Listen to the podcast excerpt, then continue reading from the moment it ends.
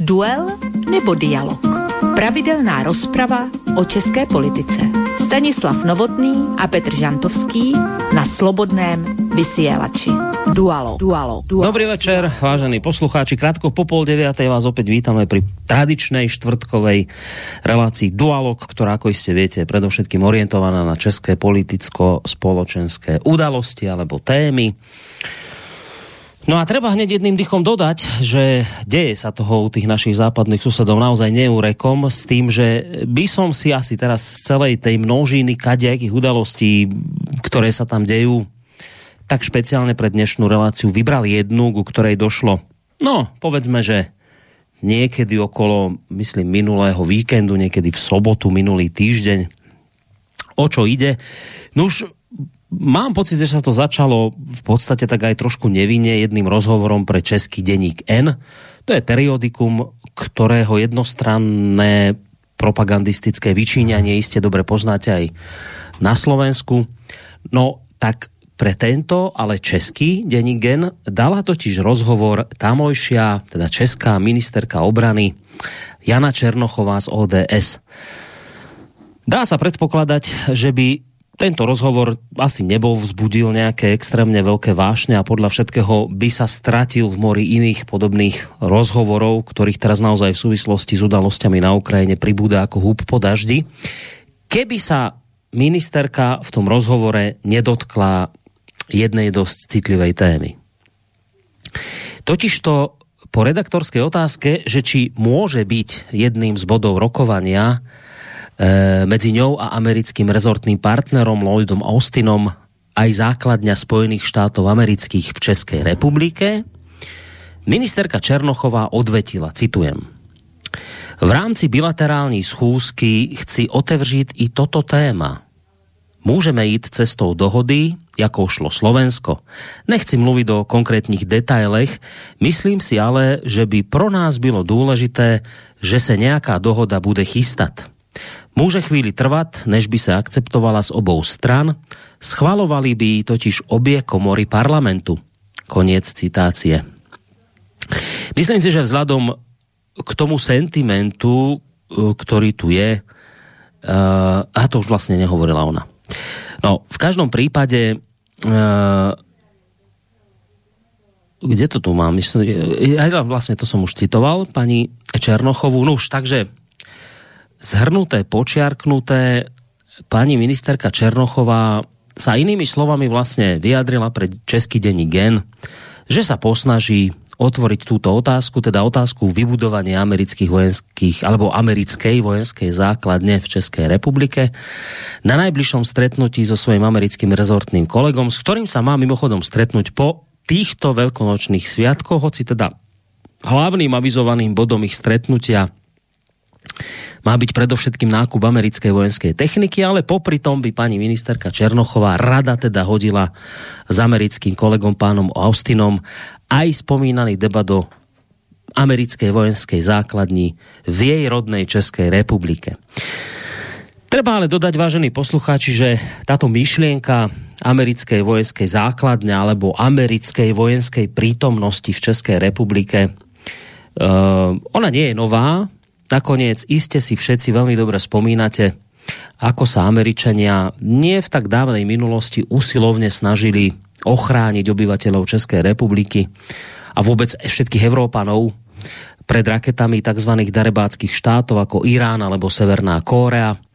Vtedy bola veľká diskusia o radare v Českých Brdoch, ktorý mal byť súčasťou protiraketového dážnika, ale ako sa neskôr ukázalo, nebolo to napokon ani tak o tej Severnej Kórei a Iráne, ako skôr o Rusku. Čuduj sa svete. Nakoniec ale teda z toho nebolo nič. No ale otázka americkej vojenskej prítomnosti, americkej vojenskej základne v hlavách niektorých politikov žila, prežívala a prežíva dodnes.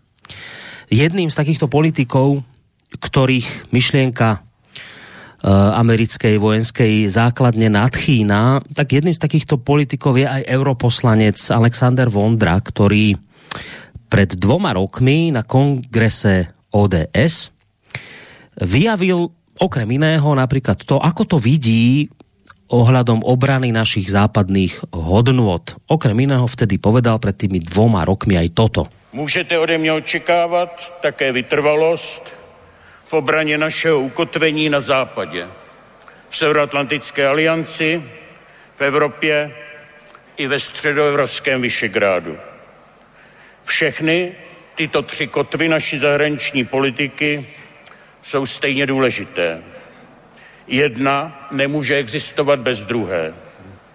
Všechny 3 instituce jsou dnes pod tlakem, zevnitř i zvenčí. Nesmíme proto dovolit ani domácím Zaorálkům, Filipům nebo Okamurům, ale ani Putinům, Sandersům nebo dokonce Macronům, aby je oslabili nebo rozložili. No a napokon pán Vondra vtedy pred 2 rokmi pripojil aj konkrétnu zmienku o americkej vojenskej základni vo svojej domovine. Radar je pasé, ale odvážně navrhneme Američanům, abychom v Ostravě Mnošnově zřídili společnou strategickou leteckou základnu.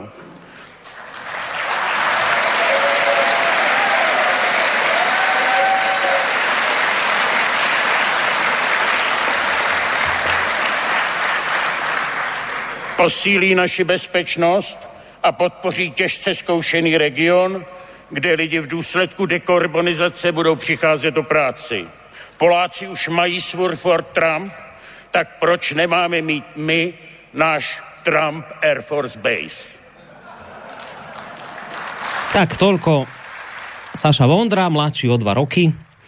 Ale poďme teda späť do súčasnosti. Samozrejme slová ministerky Černochovej o jej prianí zriadiť americkú vojenskú základňu v Českej republike sa okamžite stali politickou témou číslo 1 u našich západných susedov. Premiér Petr Fiala po útorkovom stretnutí s prezidentom Milošom Zemanom vyhlásil, že jediné, o čom momentálne bude Česká republika s Američanmi jednať, je obranná zmluva z USA, akú inak mimochodom sme nedávno, ako iste viete, schválili my tu na Slovensku, tak teraz sa chcú Česi od nás inšpirovať, a nie len Česi, ale aj Moravania, Slezania a ostatní.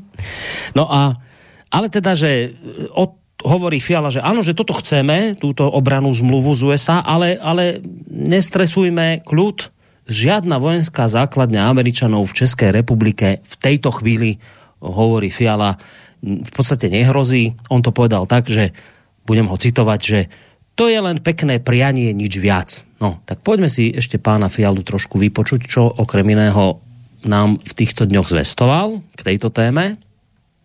Opravdu se nejedná, to téma jako rezonuje trošku v médiích, ale rozhodně nerezonuje, takže bychom se jim zabývali. Já znovu opakuji, nikdo nás o základnu nepožádal, my jsme o žádné základně nejednali a není to téma na pořadu dne, které by bylo na pořadu dne bez ohledu na to, že třeba mnozí z nás něco takového dovedou představit, ale to opravdu není něco, čím bychom se teď aktivně zabývali. A my jsme se toho okrajově dotkli. Pan prezident, jak jsem říkal, vyjádřil podporu nebo souhlas s tou smlouvou.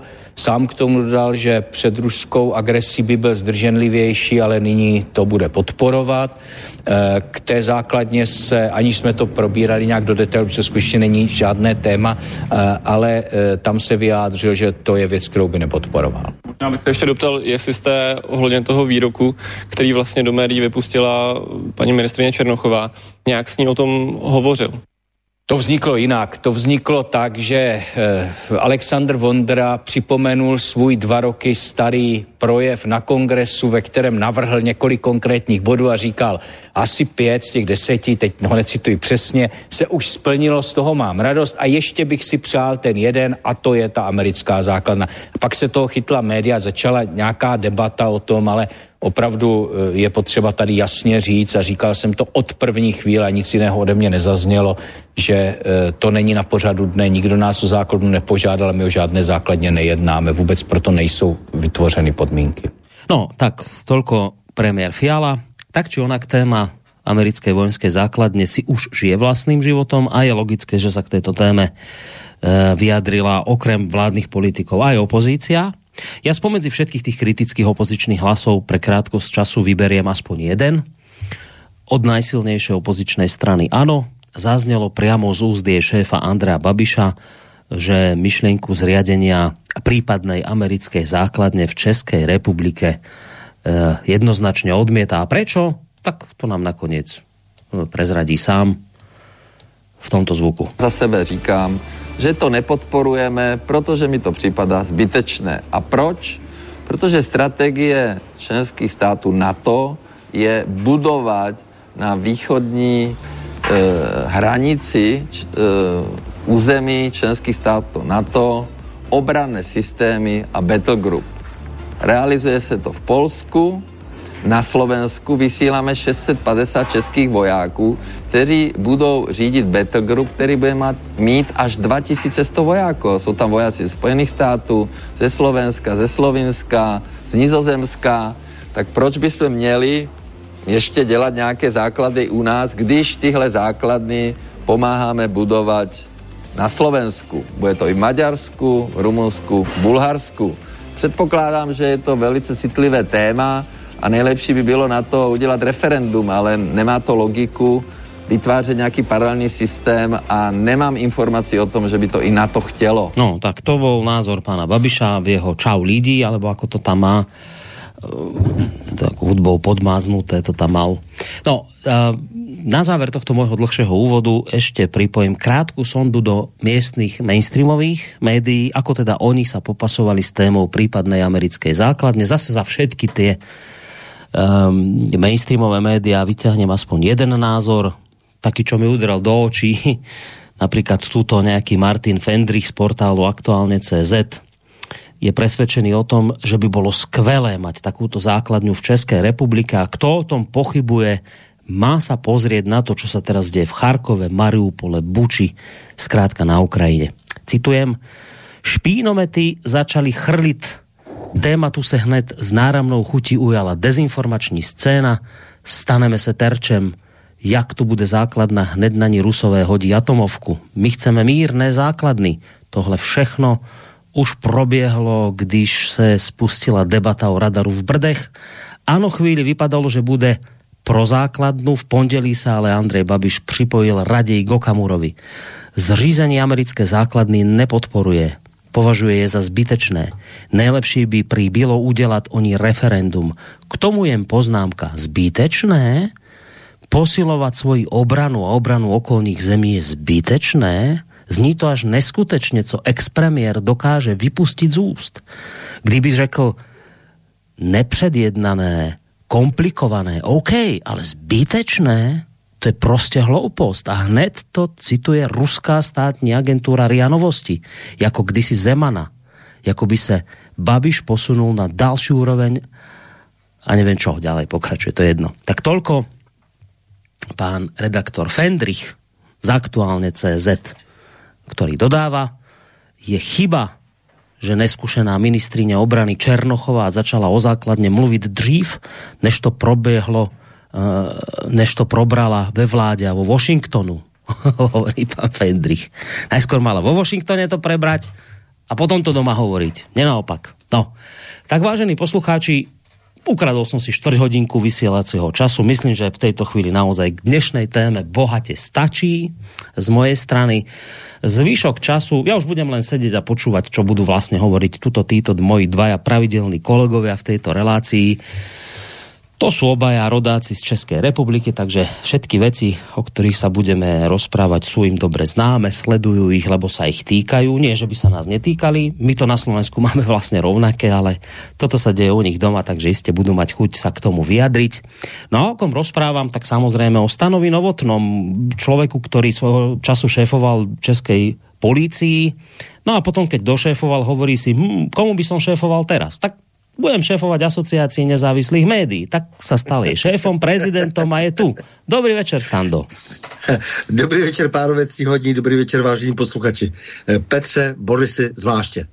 Ďakujem ti veľmi pekne, zvlášte si mňa pozdravil, to je neuveriteľné. Ďakujem ti veľmi pekne, som dojatý.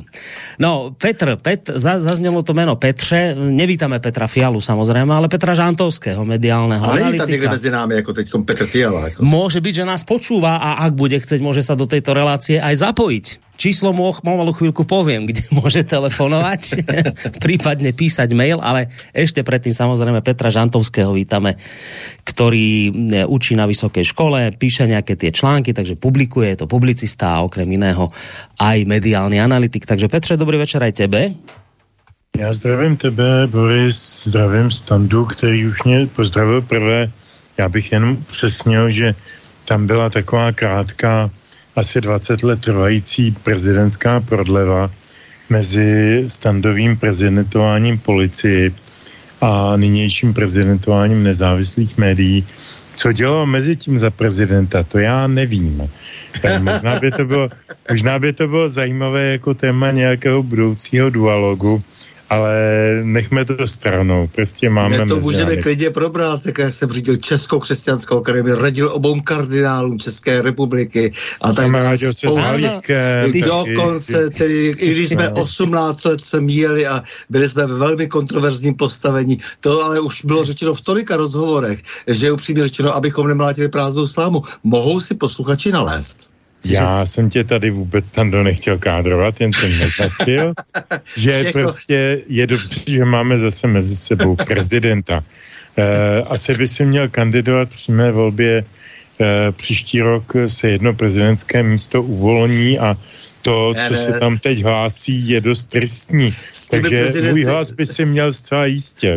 S těmi prezidenty já nechci mít společného. Mně se líbí takové tyhle legrační prezidenty dělat, jako, protože to je tak akorát prostě pro ten můj pohyb tím terénem, že, protože si můžeme prostě daleko více povídat vlastně a neotřele o čemkoliv. No takový ti prezidenti opravdovský, jako, kteří jdou do té politiky, tak jsou potom svázáni vším, ruce mají za zájem, a tak dále. No nemuseli by, ale mají. No, chovají se tak. To je ale už potom jejich vůle a jejich prostě neschopnost čelit určitým okolnostem, které si sami způsobili. Konec konců takové prezidenty bychom teď mohli jmenovat minimálně 2 z těch 3, co tady prezidentovali, ale nechme to být, nechme to na jindy.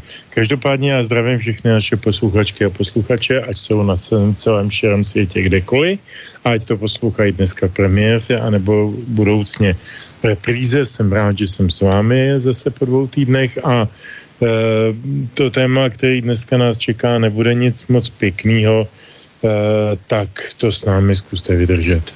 No, vidíte, takto sa nám tu hneď obaja rozhovorili, ešte sme ani poriadne nezačali a už máme zahrievacie kolo za sebou. Mňa táto relácia baví, ja sa furt naučím nejaké nové české slovo, som nevedel, že máte prodlevu. Minule som sa naučil kšandy, som nevedel, čo sú, už som zistil, tak teda neviem, že prodleva to je nejaké obdobie medzi niečím a potom tým ďalším je prodleva. Takže ty si, Stando, počas prodlevy šéfoval kardinálům, zjišťujem. Ne, nešéfoval, vždycky jsem radil, dělal jsem spoustu věcí, dělal jsem různé poradce, ale to všechno třeba jsem říkal u Vítka Tapínka, já vím, že je to konkurenční rádio, tak proto to nezmiňuju. To je, nevím, kto pan Tapín, ale tak ty si bol normálne šedá eminence kardinálu, ja to tak vnímam, ne? No, jako otec Josef, že jo, to máme historické příklady. Si dělal počas prodlevy šedou eminenci, no. Stando. No já si ani nemůžu na všechno vzpomenout, co všechno jsem jako dělal a vždycky jsem se snažil radit marně, v podstatě marně. My raz urobíme reláciu o tom, čo si všetko dělal. To bude aj na 2 hodiny, podľa mňa, ne? Taká relácia. Tak ja, no, to ja bude možno ešte navíc... Pokračovanie, miniseriál. Spravíme miniseriál, co všechno Stan dodelal. Dobre. Takhle, ja bych, když už sme to rozkecali, tohle téma, tak já bych zmínil, že jsme se se Standou poznali někdy před nějakými 20 a něco lety v době, kdy já jsem seděl v radě pro rozhlasové a televizní vysílání a Standa byl zástupcem jedné regionální televize, která v té době žádala o nějaké licence a podobně, což bylo v kompetenci toho orgánu, v jakém já jsem seděl. A tam jsme se vlastně potkali, spřátelili, porozuměli jsme si i ve smyslu, co takové regionální médium má dělat a tak dále, a tak dále, a tak dále. Takže jako já Standu vnímám vlastně více než 20 let jako člověka pohybujícího se v médiích. A to je podstatné a toho také kvalifikoval k tomu, aby se zvolil tím prezidentem, že jo, když už jsem ho nezvolil já, tak.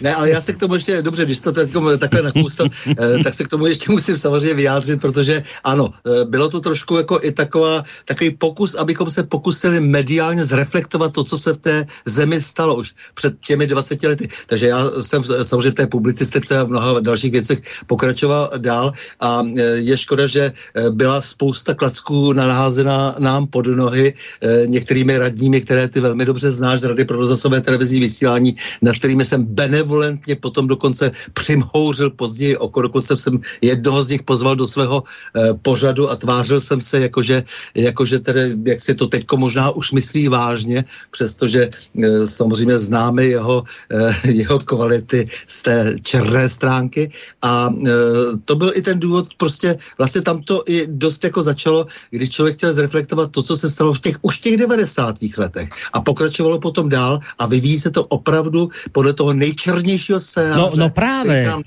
nepodařilo ozvučit těch médiích a teď to zkoušíme znovu a znovu a znovu vyprávět o tom, co se opravdu stalo, ale samozřejmě, že ta síla jako i těch, kteří skrze Radu pro rozhlasové a televizní vysílání a další instituce jako samozřejmě ničili ten mediální prostor, tak ta byla vždycky značná, protože samozřejmě už ta země byla předurčena prostě opravdu k tomu pokračování, ve kterém jsme teď a k těm koncům, ke kterým se dnes budeme dostávat. No, samozrejme, nemeníme tému večera, ale nedá mi ešte sa nespýtať na tú vec práve, lebo z toho, čo hovoríš, tak je zrejme, že ty bojuješ už dlho. Ty si dlhoročný bojovník.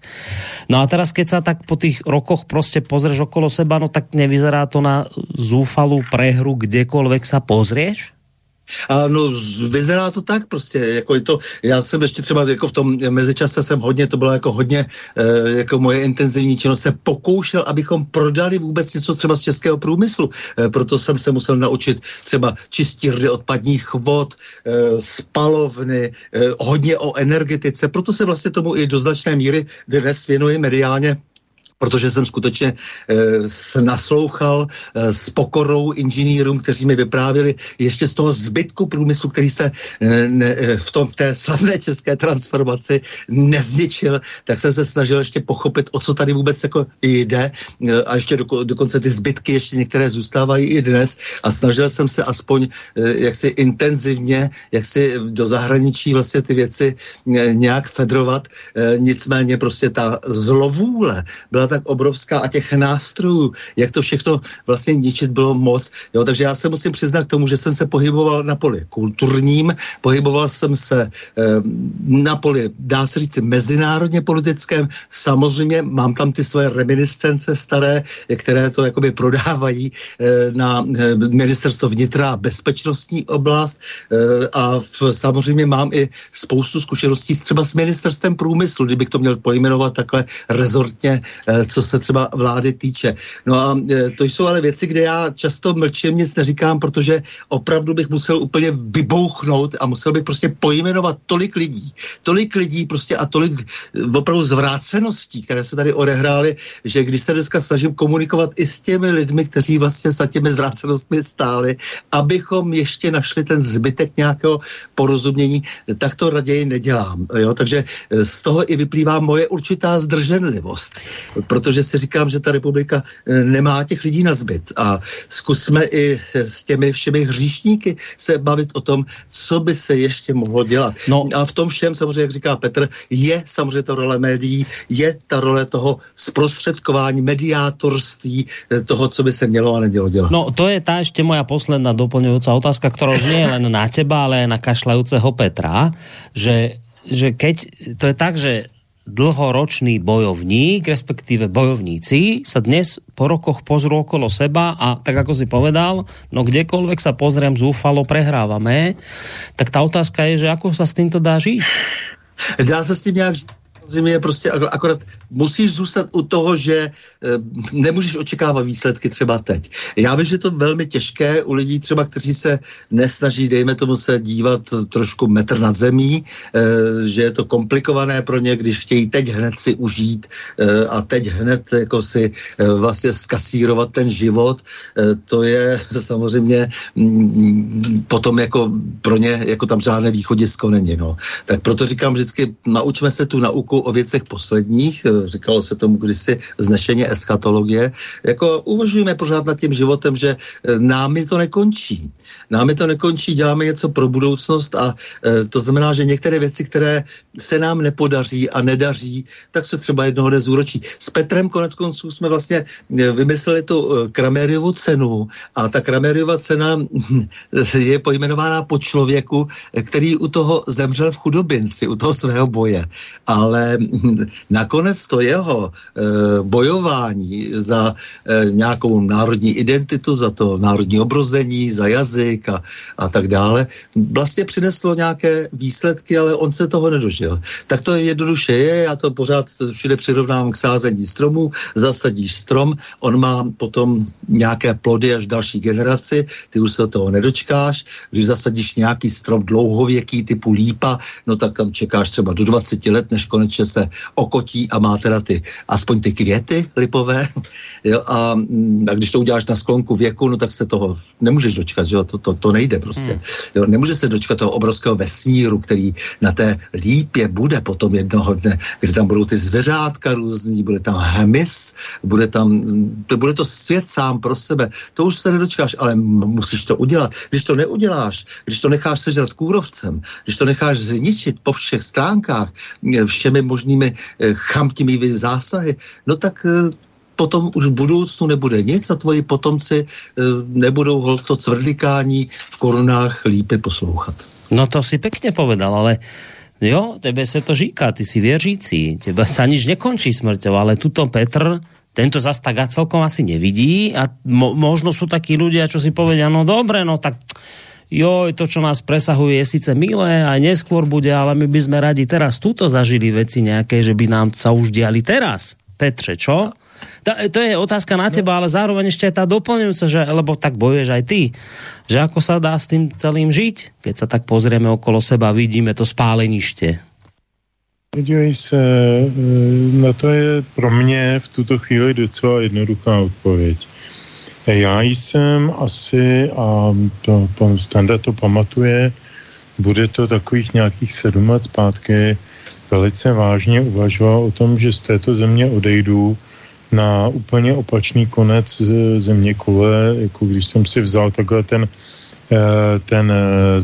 tu linku skrze jádro zemské, tak nejdál odsáď jsou z jedné strany Chile a z druhé strany Nový Zéland. A rozhodoval jsem se spíše pro Chile, protože jsem se učil španělsky a ta země by mi byla nějak sympatická. Nakonec jsem to neudělal a vlastně jsem dneska rád. Tehdy jsem to o tom přemýšlel, protože jsem si říkal, sakra, mě je tady nějakých, já nevím, 50 plus a ještě něco chci udělat jako, a nechci žít v tom totálním marazmu a v tom srabu, ve kterém tady jsme, ve kterém vlastně nic nemůžeme, nic pořádného nedokážeme a všechny tyhle pesimistické keci. A neudělal jsem to a dneska jsem o těch 7 let starší, máme být za měsíc 60 a to už je takový věk, kdy si kladeš úplně jiný typy otázek a jiný typy jakýchsi, řekl bych, úkolů na sebe přinášíš a já jsem dospěl k takové minimalistické verzi, že možná, že Standard to vidí v těch perspektivách zase strom. Takhle daleko já asi nejsem a asi nikdy nebudu, protože holt nejsem takhle duchovně založený. Mám třeba ještě jiný duchovní ukotvení, ale o tom teď nechci mluvit, ale v zásadě to respektuju a v zásadě to s tím souhlasím. Ale co pro mě je podstatné, když ráno ve svých bezmála 60 vstávám, z postele, tak si vzpomenu vždycky na film Vesničková středisko, kdy tam pan doktor hraný Hrušínským řeší s nějakým pacientem, že se mu prostě ráno motá hlava a že nemůže rychle vstát z postele, no tak on mu říká, no tak si chvilku sedni, 5 minut seď, pak si v klidu povstaň, běž se poholit, podívej se do zrcadla a já k tomu dodávám, za to podívej se do zrcadla a zkus se nepozvracet. A to je možná ten hlavní důvod, proč dělám to, co dělám, protože vlastně já už vlastně skoro nemám co ztratit. Já nemám materiální potřeby, já potřebuji na pití, na jídlo, na léky a ráno se podívat do zrcadla a nepozvracet se. Já myslím, že to není málo. Že to je někdy hrozně moc a takže to nabízím jako recept pro každého, kdo by to chtěl použít. Inak, neviem, či ste si všimli, vznikla taká vzácná, podľa mňa je celkom milá situácia, že ja som síce predstavil nejakú tému, dobre, však zobral som si 15 minút z nej, ale už pol hodinku sa tu rozprávame niečom úplne inom, čo ale vôbec si nemyslím, že nie je dôležité, práve naopak, že to je také milé, že sa môžeme trošku aj odkloniť od nejakého toho nášho scenára. A ja som si povedal, že viete, že keď už sme sa odklonili, Stando, však máme dnes zelený štvrtok, to je významný deň, nie? No tak však. Rozhodně. No. Co? Ta zelený čtvrtek, že jako, který předchází prostě tomu jakoby kataklizmatu, nebo vlastně, kde teda vlastně chořejí všechny ty naděje. A pak najednou se ukáže, že ta naděje je přece. No. To jsou ty Velikonoce. No. Jo, takže dneska máme ten zelený čtvrtek, máme tu večeři, že jo, kde vlastně ten jedáš a tak dále, nějak jako všichni pak nějak zaúřadujou, že jo, prostě něco se stane, teď jako tam jsou nějaké předpovědi, jo, potom ten druhý den bez naděje všichni, že jo, vlastně jako, že jo, tak to takhle skončilo, tak vidíte to, jak to dopadne, když ten rebel si tady dovolí napadat systém, jako jo, a takže samozřejmě skončí tak, jak skončil, mm-hmm. Pak se na to dlouho čeká, že jo, jestli teda tak, jak to, takhle se přemítá potom, jako přemítáme my, tak oni přemítali potom na tu Bílou sobotu. To je v háji prostě, jako tohleto, takže to, jako kdyby byl přece tak silnej ten Ježíš, tak jako on to všechno přemůže, že jo, to přece není možný, jako jo, to jako na té rovku teda jako opravdu, jako to jsme prohráli.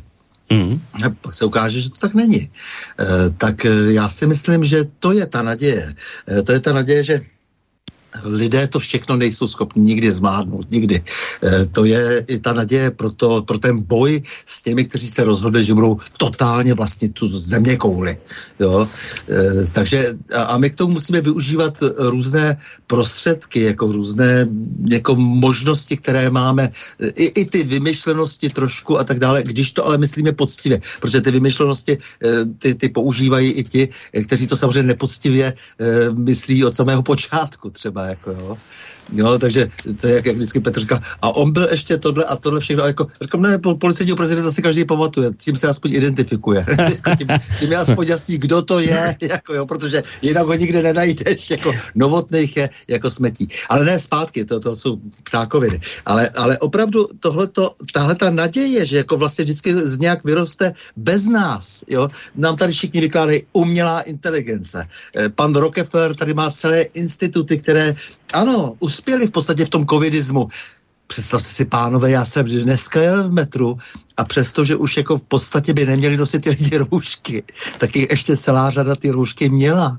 Velmi tak upjatě se dívali a na ulici jsem pak potkal spoustu ještě lidí s rouškama.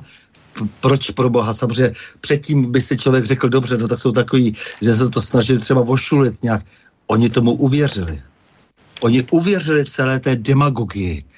To je hrůza, jako jo, to je prostě to, co mě jako děsí, jako třeba teď, jako jo, to, vrátit se zpátky k té naději, ale musíme, že tohle to všechno se nedá, tak ano, zdá se, že to všechno vyšlo, covidismus vyšel, tady u nás zmizelo někde 500 milionu korun, někde tady, jak si probíhaly nějaké, teď se dostávám k nějakým smlouvám s Pfizerem, to bude ještě velmi zajímavé, moc se na to těším, protože to vypadá naprosto šíleně, jak se tady zaplatili dopředu různí aktéři a tak dále, tak dále.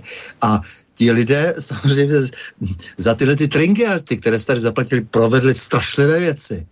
A ty oběti, to znamená ti občané, opravdu nosí ještě pořád ty roušky, co kdyby.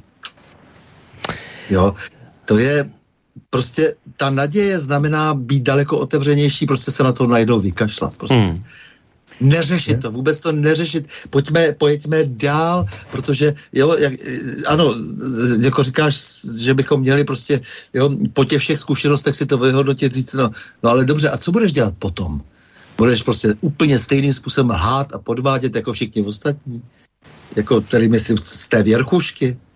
Nebudeš, jako, příčí se něco, co v tobě příčí, že to nejde úplně. Takže pak se najednou zpamatuješ a řekneš si, ne, tak já to udělám a ať se děje cokoliv.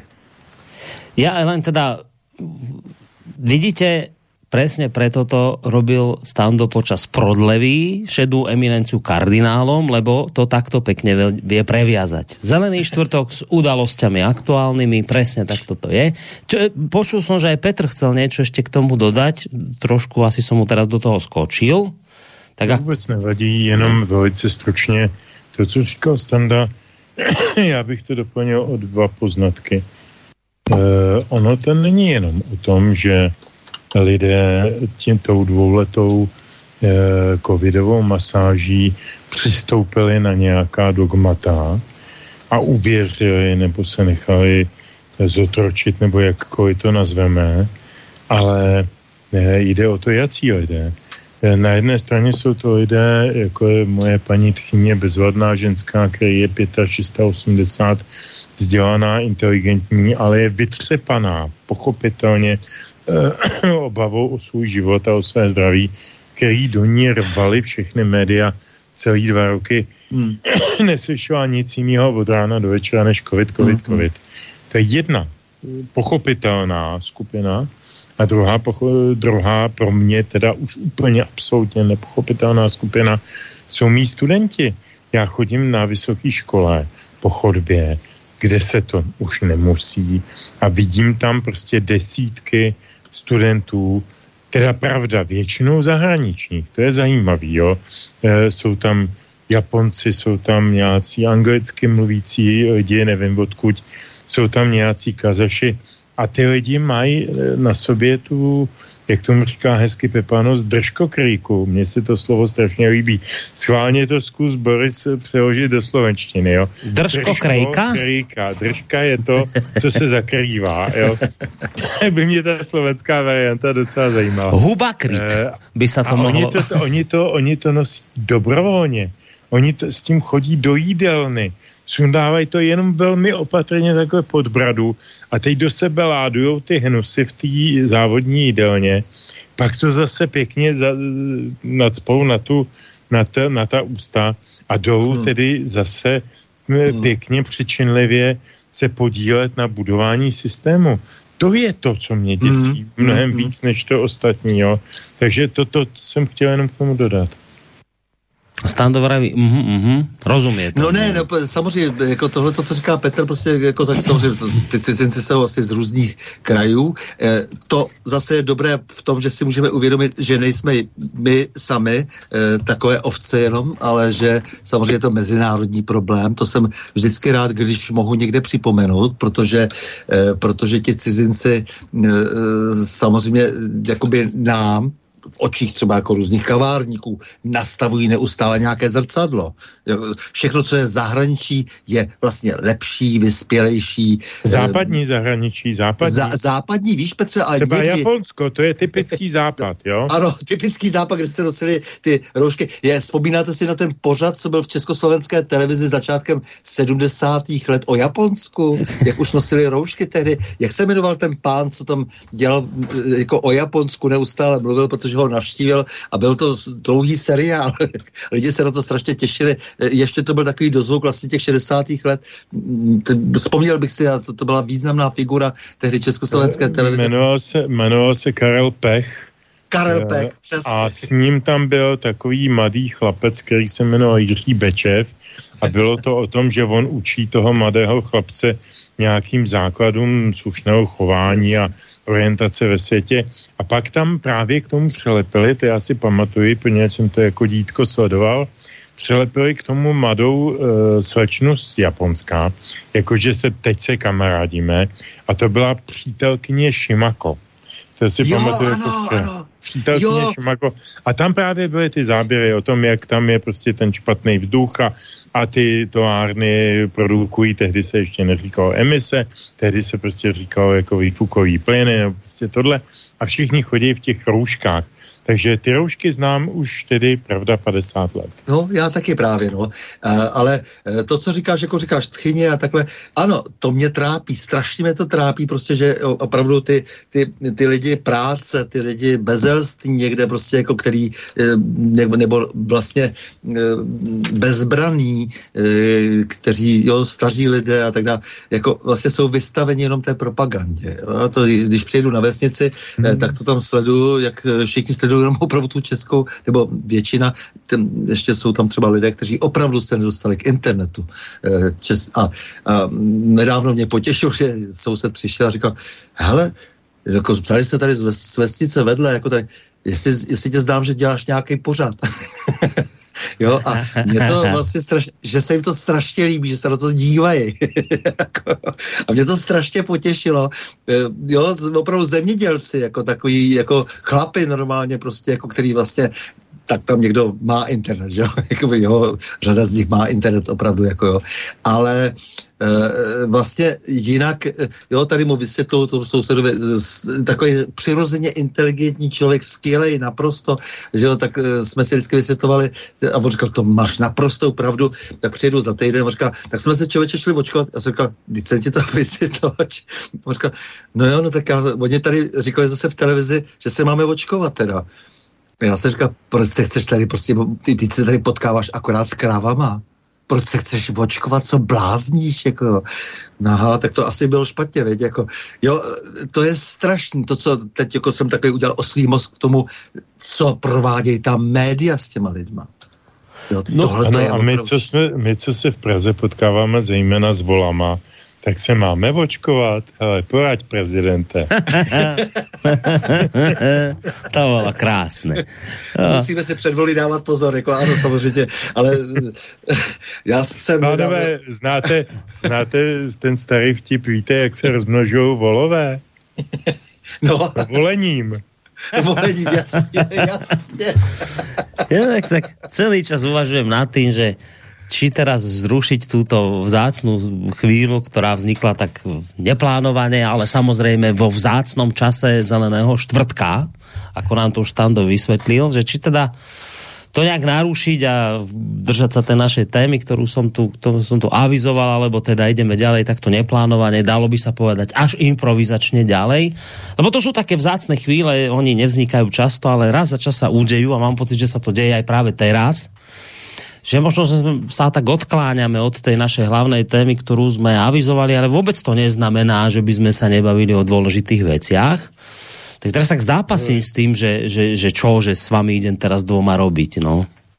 No ne, ale jako řekni upřímně řečeno, v čem je důležitější paní Černochová? No v ničem, ja len teda, aby ste sa vy nejak nehnevali, lebo ja keď na to príde a spravím rebelovčinu, to zase nemám s tým problém, dokonca keď nebudete proti, tak už som si aj niečo nachystal počas toho, ako ste rozprávali, tak dobre, tak ho aj spravím, čo budem hovoriť. Úplnú hroznú, lebo však aj ty si hovoril na zelený štvrtok, Ježiš, to bol rebel, ten tiež nedodržiaval veci, tam všetkých búril, tak ja budem teraz tiež rebel. Ja teraz naštvem Petra, lebo touto svojou rebelovčinou mu zasiahnem do hudobnej dramaturgie. To sa ešte v tejto relácii nestalo. A teraz to idem urobiť. Ale ja hneď vysvetlím, že prečo to idem spraviť, lebo keď už tu teda máme takúto neviazanú debatu a začalo sa to vlastne tá debata tým, že keď som sa vás vlastne pýtal, ako sa dá zniesť ten stav, že roky s niečím bojuješ, a potom sa pozrieš okolo seba po tých rokoch a vidíš to spálenisko, že nepodarilo sa to a to, že ako sa dá fungovať a každý si to vysvetlil nejak po svojom.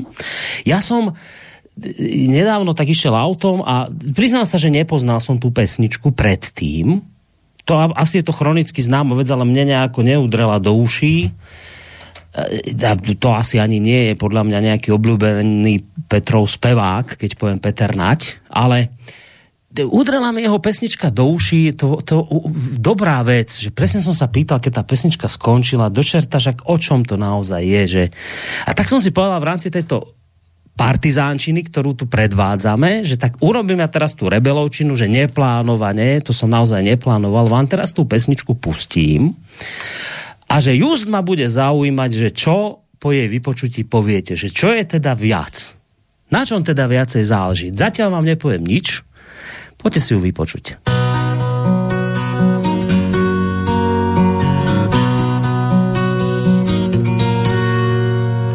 Na najmenšej pošte zabudnutý sám, za malým okienkom robil starý pán. Cez okienko málo mohol uvidieť, takto ale krásne zmenšoval si svet. Celý život iba nalepoval známky a biele obálky posielal do diaľky. Sám tam nikdy nebol, kde všetky jeho listy, a nič mu nechýbalo v jeho malom šťastí. Čo je viac, čo je viac? Či ozaj poznať tento svet, či o ničom nevedieť a svoje malé šťastie mať a kľudne zaspávať. Bicykel si brzga, pieseň z hrdce k tomu, keď sa večer poštár vracia k svojmu domu, kde má strechu plnú bielých holubov. Sladké malé šťastie, život bez slov. Na najmenšej pošte zabudnutý sám, za malým okienkom robil starý pán. Cez okienko málo mohol uvidieť, takto ale krásne zmenšoval si svet. Čo je viac, čo je viac, čo je viac? Či ozaj poznať tento svet, či o ničom nevedieť a svoje malé šťastie mať a kľudne zaspávať, a kľudne zaspávať. No, tak toto je, vážení poslucháči, moja neplánovaná partizánčina, za ktorú sa samozrejme Petrovi ospravedlňujem, to sa ešte v tejto relácii nestalo, že by som mu takto hudobne do toho zasiahol, ale... Keď už teda máme ten zelený štvrtok a je to výnimočné, tak som si povedal, že presne na základe tejto pesničky, ktorú nedávno som takto počul, sa vás chcem presne na základe toho, o čom sme sa rozprávali predtým, opýtať. Tak teda počujete, čo je viac. Či o niečom nevedieť a žiť si ten svoj život kľudný, šťastný, alebo teda poznať tento svet a byť z toho nešťastný. A teraz ako presne ako Stando vraví aj Petr, a vidíš to spálenisko, ale dobre, však bojuješ za niečo, v poriadku. A potom sú tu ľudia ako tuto tento poštár niekde v dedine, ktorý si žije ten svoj život s tými bielými holubmi na streche a je spokojný s tým, má hrdzavý bicykel a o nič sa nestará, ale je spokojný, je šťastný, kľudne zaspáva. A teraz ten Petr Naď sa pýta, tak čo je do čerta viac? O ničom nevedieť a žiť si spokojný život, alebo ten svet poznať a byť z toho tak frustrovaný, ako sme my tu teraz všetci v tejto relácii. Tak páni, čo je viac? No tak, jestli mám začít... Začni. Nechci začít, tak dobře. No, každý máme nějaké jiné dary. Každý máme nějaké jiné hřivny, jiné dispozice, jiné možnosti, jsme jinak stavění. A jestliže máš dar poznávat, samozřejmě to je závazek. Zároveň vlastně, když se budeš snažit poznávat nebo budeš to mít dispozice, stejně budeš poznávat, to se nedá nic dělat, tak ten dar nespíš zneužít. Musíš ho dobře použít a musíš podle toho potom jednat. A to je samozřejmě vždy velké dilema, protože ho můžeš zase samozřejmě jaksi použít k velmi špatným cílům. A takže pokud ten pošťák má tyto dary a pokud je nemá, tak to má jednodušší. Jo, já bych takhle úplně nechtěl vyvlíct z odpovědnosti, zejména třeba opravdu nadané lidi. Jo, ti, kteří se říkají, že jsou intelektuálové, tak si to většinou říkají, protože to není pravda, ale lidi, kteří prostě mají tu schopnost, mají schopnost myslet, mají schopnost poznávat, rozpoznávat, to je strašně důležité. U soudu se vždycky rozhoduje o tom, jestli má rozpoznávací schopnost ten člověk. Když ji nemá, tak jako je zproštěn třeba i viny, protože neměl rozpoznávací schopnost. To jsme řešili třeba u Pavla Novotného před soudem. Jestli má rozpoznávací schopnost, ale... A zjistilo se, že nemá? Či mal? Zároveň to zahrali do autu, takže nevím vlastně, jak je to s tou jeho schopností. Ale snažil jsem se předsedkyni soudu trošku napovídat. Takže to je důležité, jaké máš vlastně talenty. Když máš ty talenty větší, máš větší odpovědnost. Jo, takže já bych tak jednoznačně, ale lehce neodpověděl, jako Petr Naď. Jo, protože jako skutečně, jako, jo, říkalo se blahoslavení duchem, ale ono to bylo chudí duchem, ale ono to bylo míněno jinak, že když jako teda seš schopen, i když nemáš teda některé dary, tak jsi schopen šťastně žít a dělat dobré věci, tak samozřejmě blahoslavený, a o to máš ale těžší, když ty dary máš. No práve k tomu ťažšiemu by som sa potom chcel dostať, ale teda Petr, na úvod prepáč za tú moju hudobnú partizánčinu, ale tak teda dúfam, že to malo nejaký význam, prečo som to pustil, lebo tá otázka istá je na teba, tak ako na Standa, že teda predsa len tá otázka, vieš, tak je vo vzduchu, že teda čo je naozaj nakoniec viac, či ten svet poznať a trápiť sa nad tým, alebo proste si žiť to svoje a byť spokojný s tým málom a spokojne zaspávať, tak Stando povedal, ako to vidí on, tak ako to vidíš ty? Já si myslím, že v tom není rozpor. Ty to stavíš jako proti sobě antagonisticky, ale já myslím, že v tom není rozpor.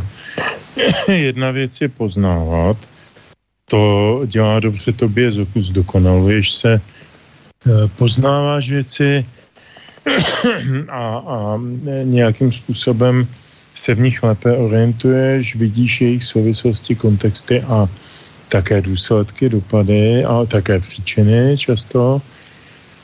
A to by ti mělo dělat dobře. Jiná věc je, že když ty ošklivé věci poznáváš, tak ti to dělat z principu dobře nemůže a to je v rozporu. Na druhou stranu, já jsem velký oblibovač stoických filozofů antických, který právě na tohoto téma docela silně bádali a konec konců takový ty, já to strašně zbanalizuju, ty výsledky toho bádání, když něco vidím, i když to na první pohled není pozitivní nebo takové to slánkovité, tak mě to zdokonaluje a dělá mi to otevíráme to širší dveře do světa, čili to dovídání se, zjišťování, zkoumání, to je vždycky pozitivní a já v tom nevidím nic, co by mě mělo vést k depresi, skepsi a podobně. Ano, ty deprese každý z nás někdy má, stačí se podívat kolem nás, co se děje, stačí se přečíst to, že zase zakázali Infovojnu. Mimochodem odbočím malinko, já jsem si přečetl, tobě jsem to Boris posílal, Stando, tobě jsem taky to zdůvodnění toho bezpečnostního úradu. A tam je krásná věta, která zní zhruba tak. U případů, jako je tento, není třeba mít jistotu, že došlo nějakému ohrožení, stačí, když předpokládáme, že přiměřeným způsobem může dojít k nějakému ohrožení. Takže ono se nestalo, ale mohlo by se stát. Tak tyhle ty příběhy ve mně vyvolávají skutečně hluboký odpor a hlubokou zášť a hluboký takový jakoby pocit, že proti tomu musím se postavit, no tak proti tomu napíšu někde nějaký článek, já toho moc víc nezmůžu a neumím, ale udělat to musím. A proč? Protože abych se ráno mohl podívat do toho zrcadla. A je to stále v jedné louži. Čeho já v tom nevidím, navzdory tomu, že já jsem tady v tomhle pořadu většinou za toho skeptika, tak já v tomto ohledu v tom nevidím antagonismus a čím víc vím, tak tím víc vím, že nic nevím a mám větší touhu se něco dozvídat. To ostatně říkal už soudruh Sokrates, taky podle toho dopadlo, že ano. No však to. Veď to je to, čo potom v tejto téme akože sa ďalej akoby núka názik tá otázka, no dobre, veď to áno, to všetko sedí, veď dobre, že vieš, dobre, že sa o veci zaujímaš, to všetko je oslobodzujúce, ale na druhej strane, že to sa dá povedať takto, že čím toho akoby viacej vieš, tým potom vidíš viacej chýb, tým si potom nespokojnejší, tým to začínaš tak sokratovsky kritizovať a začínaš vadiť. Vieme, ako dopadol Sokrates a ako väčšinou dopadajú tí, ktorí sú nespokojní. Teraz nemusíme ísť ďaleko za príkladom, však dnes sme mali tému Ukrajina v podstate. A to je teraz tiež krásne viditeľný príklad, že dnes, to je v skutočnosti tak, že na nás sa valí z mainstreamových médií a žiaľ Bohu aj z tých verejnoprávnych totálna jednostranná propaganda. Vojnová. Normálne, že vojnová, jednostranná, hrôzostrašná propaganda. A teda, že máš dve možnosti, že buď sa na to ako ten poštár na tej dedine vykašleš a žiješ si svoj život a nezaujímaš sa o nejakú propagandu a Ukrajinu, však máš tam nejaké svoje veci a tieto sa ťa aj tak netýkajú. No alebo to proste vidíš a začínaš to kritizovať, lebo je legitímne pre teba, ktorý to sleduje, sa spýtať napríklad, že dobre, však už počúvame každý deň, že koľko padlo ruských vojakov, prosím vás, a koľko padlo ukrajinských? Taká otázka, že prepáčte, to som sa asi nemal opýtať, lebo to sa nehovorí. A takých kopec vecí tam je za tým, že teraz prosím vás, že ako to dopadlo v tom Kramatorsku, lebo viete, vyzerá to tak, že BBC zverejnila nejakú informáciu, že podľa sériového čísla to bola ukrajinská raketa, tak prosím vás, ako to teda skončilo? Tak strieľali Ukrajinci na vlastných, či nie? A teda, že to sú otázky, ktoré sa ale nesmieš pýtať, lebo keď si tieto otázky kladieš, a keď ich ešte, nedaj Bože, verejne hlásáš, no tak my už na to máme nejaký tu na Slovensku výraz, že to je v podstate, ty napomáhaš nepriateľovi teraz. A to už vieme, že nepriateľ je v Rusku. To už je len krôčik k tomu, aby niekto povedal, že si kolaborant. To už je len krôčik k tomu, aby ťa blokovali. To je ešte stále ten lepší prípad. Alebo potom neskôr možno až fyzicky napadli. Teraz máme napríklad prípad už na Slovensku, že nejakí Ukrajinci dobili nejakého chlapa na benzínke. Nevieme prečo teraz, samozrejme, ale už ho dobili.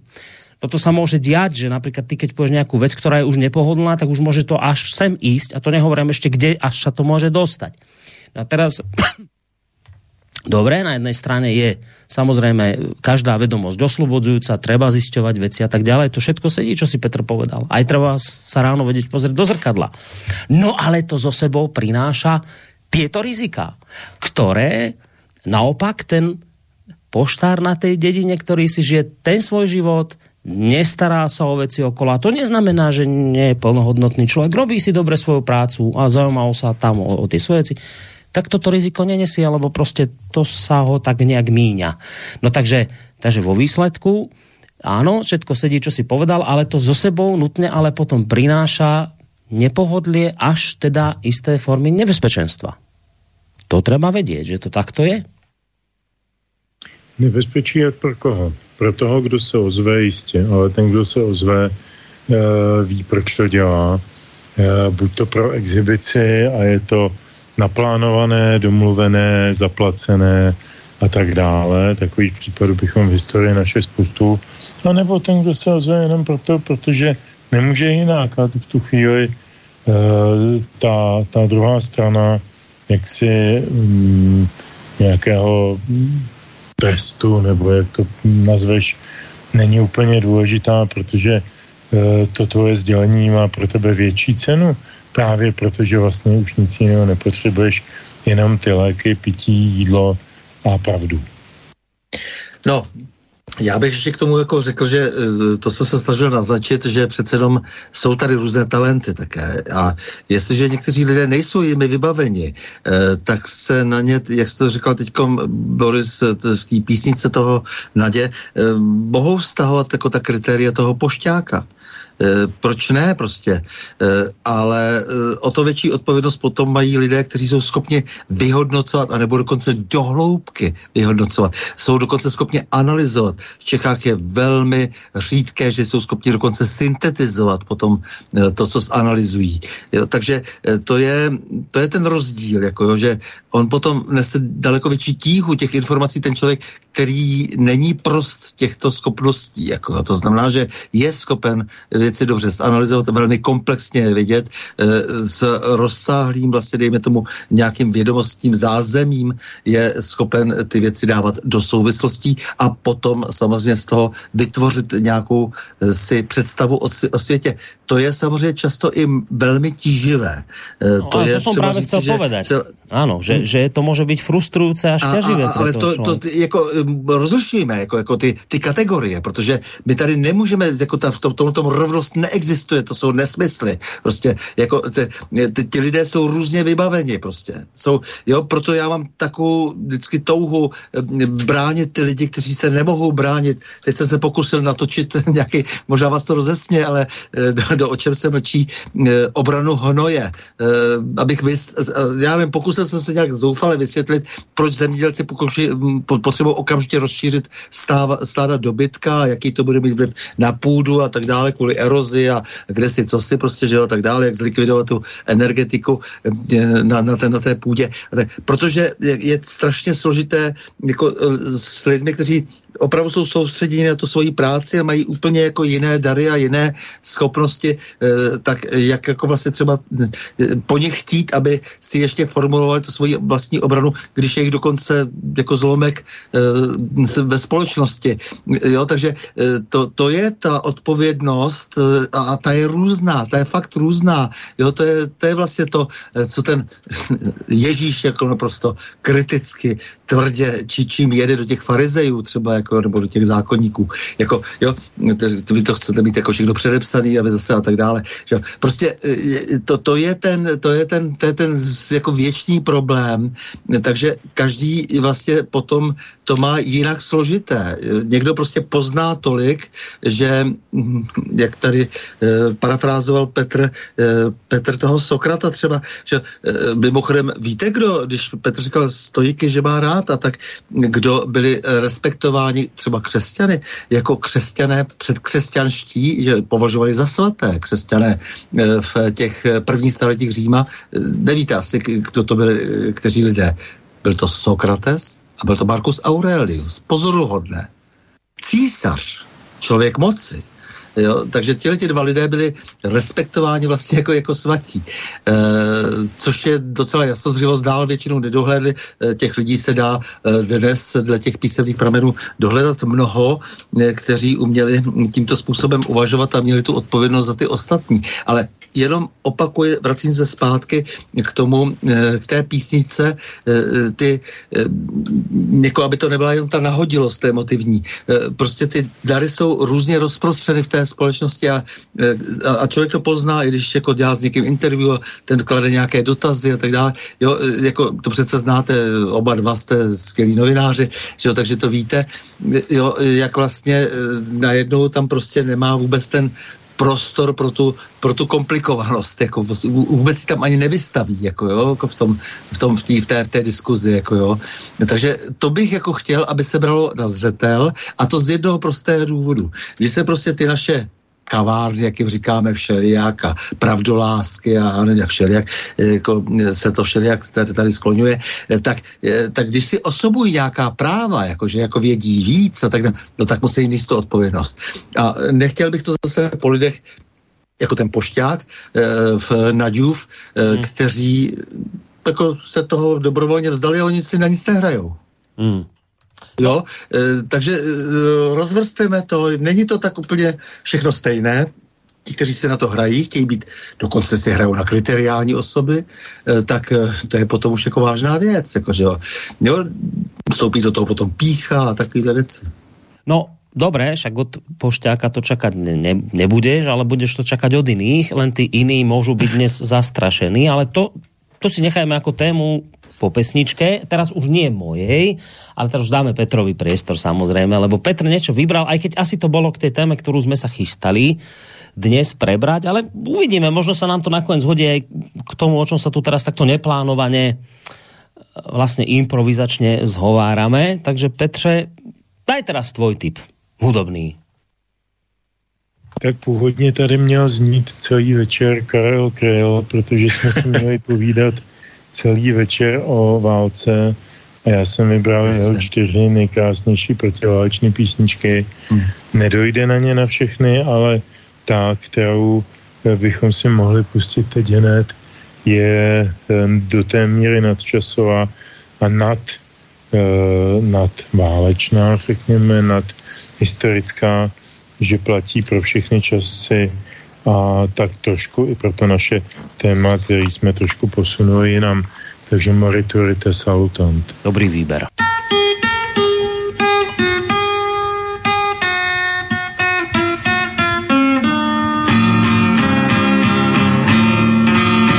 Cesta je prach a štěrk a udusaná hlína a šedéš moury kreslí do vlasů a z hvězdných drah máš perk, co kamením se spíná a pírka touhy střídel Pegasů a z hvězdných drah máš perk, co kamením se spíná a pírka touhy střídel Pegasů. Cesta je bič, je zlá, jak pouliční dáma. Má v ruce štítky, v pase staniol a z očí chtíčí plát, když háže do neznáma.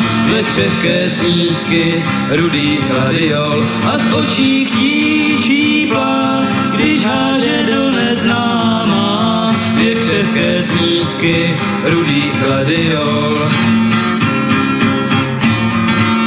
Seržante, písek je bílý, jak paže Danieli, počkejte chvíli, mé oči uviděli tu strašně dávnou vteřinu zapomnění. Seržante, mávnou a budem zasvěceni. Moriturite salutant, moriturite salutant. Tou cestou dál jsem šel, kde na zemi se zmítá a písek víří křídlo holubí a marš mi hrál zvuk děl, co uklidnění skýtá a zvedá chmíří, které zahubí a marš mi hrál zvuk děl, co uklidnění skýtá a zvedá chmíří, které zahubí. Cesta je pér a prach a udusaná hlína, mosazná včelka od vlkodlaka rezavý kvér, můj vrah a 100 let stará špína a děsně velká bílá oblaka. Rezavý kvér, můj vrah a 100 let stará špína a děsně velká bílá oblaka. Seržante, písek je bílý, jak paže Danieli, počkejte chvíli, mé oči uviděli strašně dávno vteřinu zapomnění. Seržante, mávnou a budem zasvěceni. Moriturite salutant, moriturite salutant.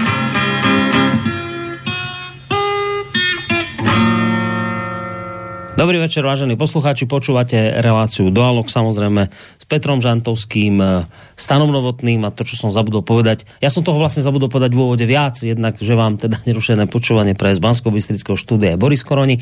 Čo som zabudol povedať tiež je, že ide o kontaktnú reláciu v prípade, že máte chuť sa do nej zapojiť, tak smelo do toho telefonicky na čísle 048 381 0101. Dá sa reagovať aj cez náš mail studio@slobodnyvysielac.sk, ako to už urobili niektorí poslucháči, hneď sa k tomu dostanem, alebo aj cez našu stránku, je tam také zelené tlačidlo otázka do štúdia, aj takto sa dá reagovať. My sme sa dnes výnimočne, lebo je výnimočný deň, si sme to neplánovali, máme, to čo je plánované je, že máme zelený štvrtok, ale to, čo je neplánované v tomto celom výnimočnom je to, že sme sa odklonili, skrátka, treba to tak povedať, od tej našej hlavnej témy, ale nemáme pocit, že by, tak sme sa asi na tom zhodli, že nemáme pocit, že to, o čom sa tu teraz takto neplánovane až improvizačne zhovárame, by bolo možno menej dôležité ako to, o čom sme sa chceli baviť pôvodne. Ja práve si teraz pomôžem mailom, ktorý mi tu prišiel od Eda, ktorý píše: Dobrý večer, pozdravujem vás, práve som počul, ako ste spomínali, že je Infovojna zablokovaná, omyl, funguje, dokázali obísť systém a pravidelne počúvam Infovojnu, ste super, počas jazdy počúvam a cesta ide lépe. Pozdravujem, napísal Edo. No a práve tohto mailu by som sa možno odpichol k tej otázke, ktorú som už akoby predznamenal pred tou pesničkou, keď hovorím o tom, že áno, že dobre, tak Stano nebude vyžadovať od poštára na dedine, ktorý si tam žije ten svoj život, nejakú zodpovednosť za iné veci, lebo každý, ako povedal, má svoje talenty, ale ten, ktoré talenty dostal, tak od neho tú zodpovednosť očakávať bude. No ale teraz prišla proste doba, psia doba, zlá doba, ktorá je charakteristická, to poviem tak, ako to cítim, ktorá je charakteristická tým, že vážený, skončila sa demokracia. Už o nej môžeme rozprávať, ale už nie je. Respektíve zúfalo sa končí. A to vidíte napríklad v tom, čo sa deje, ako sa blokujú weby, bez toho, aby to nejaký súd rozhodol, to proste povie niekto a udeje sa to za zvláštnych okolností. No a teraz práve k tomu chcem smerovať, že ako píše Edo, že však Infovojna funguje. No, viete, že funguje, ale to si musíte uvedomiť, že prečo funguje. No funguje preto, lebo tí ľudia, Norbert Lichtner a ďalší, ktorí za tým projektom stoja, sa odmietli uspokojiť s tým, že ich niekto zablokoval. A teraz, že oni boli zablokovaní štátnou mocou a štátna moc straší a hovorí, že vy ste porušili toto a toto, takéto a takéto nariadenie, bude sa vám vyhrážať väzením a neviem čím. A za normálnych okolností by to človek tak robil, že no, tak ma zablokovali, asi som niečo strašné robil, preboha, dúfam, že za mnou neprídu domov a nezoberú ma do väzenia. A teraz, že alebo to môžete spraviť tak, ako to spravili oni v Infovojne, že viete čo, kašlem vám ja na vaše vymyslené sprostosti a idem si hľadať spôsob, ako budem vysielať ďalej. Ale to znamená, že sa tej moci postavíte, ľudia. A to ale znamená problémy. No a ja si všímam, že v tejto psej dobe prišla na niektorých ľudí s talentmi psia nálada. Kedy si vravia, že presne tak, ako sme začínali, že no tak roky sa niečo človek snaží robiť, teraz vidíte to spálenisko okolo, aj tak nič toho nie je. Nakoniec niekedy človek má pocit chuť až povedať, tak o niečo sa snaží a tí ľudia si to ani nezaslúžia a ešte vám nadávajú aj menčov. A potom príde taká psia nálada, že nie je lepšie sa na toto všetko vykašľať a ešte vám tu hrozia väzeniami a nejaký Naď, vraj minister srandovný, sám tu vyhráža, jak mne tam napísal na Facebooku, že ešte bude zoznam dlhší, úbožiak. A ešte takíto ľudia vás tu budete s nejakým väzeniami a neviem čím, nejaký šialenec, ktorý je adminom policajnej stránky, tu bude ľuďom nadávať. Ne? A skrátka, dobre, teraz padne na tých ľudí taká psia nálada, aj strach asi z tohto všetkého, čo sa tu deje a potom si tu ľudia vravia, má toto všetko význam, no ja sa tu o niečo snažím, no a dočerta nakoniec ma ešte závrú za to a čo toto a že strach prišiel na tých ľudí a keby strach, ale ešte je taká, už sa vkráda autocenzúra, už viete, že keď už toto poviete, tak už presne viete, čo môže byť problém, čo vám môže spôsobiť problémy a čo ešte nie. A to ešte síce nemusí nad vami bdieť ten orgán štátny, ale vy už to tak nejak sami začínate cítiť, že povedzme aj také tie otázky okolo tej Ukrajiny, že to už možno by aj bolo dobré radšej si neklásť, lebo to už predsa je tak, že už slušní ľudia vedia, ako to celé je a tak. A No strach a taká autocenzúra sa vkradla, Stando, aj Petre samozrejme. A teraz, že čo s tým? Dobre, dajme teraz bokom poštárov, ktorí sú dôležití, Oni majú svoje poslanie, ale potom tu máme tých s talentmi, ako Stano povedal. Ale to ešte, že dostanete talenty, neznamená, že ustojíte ťažkú psiu dobu. No ľudia s talentmi sa môžu zlaknúť v blbej dobe. No a keď tí, ktorí majú moc, im to dávajú najavo, tak to je celkom predpokladateľné, že mnohí s talentmi sa stiahnu do úzadia s obsou náladou.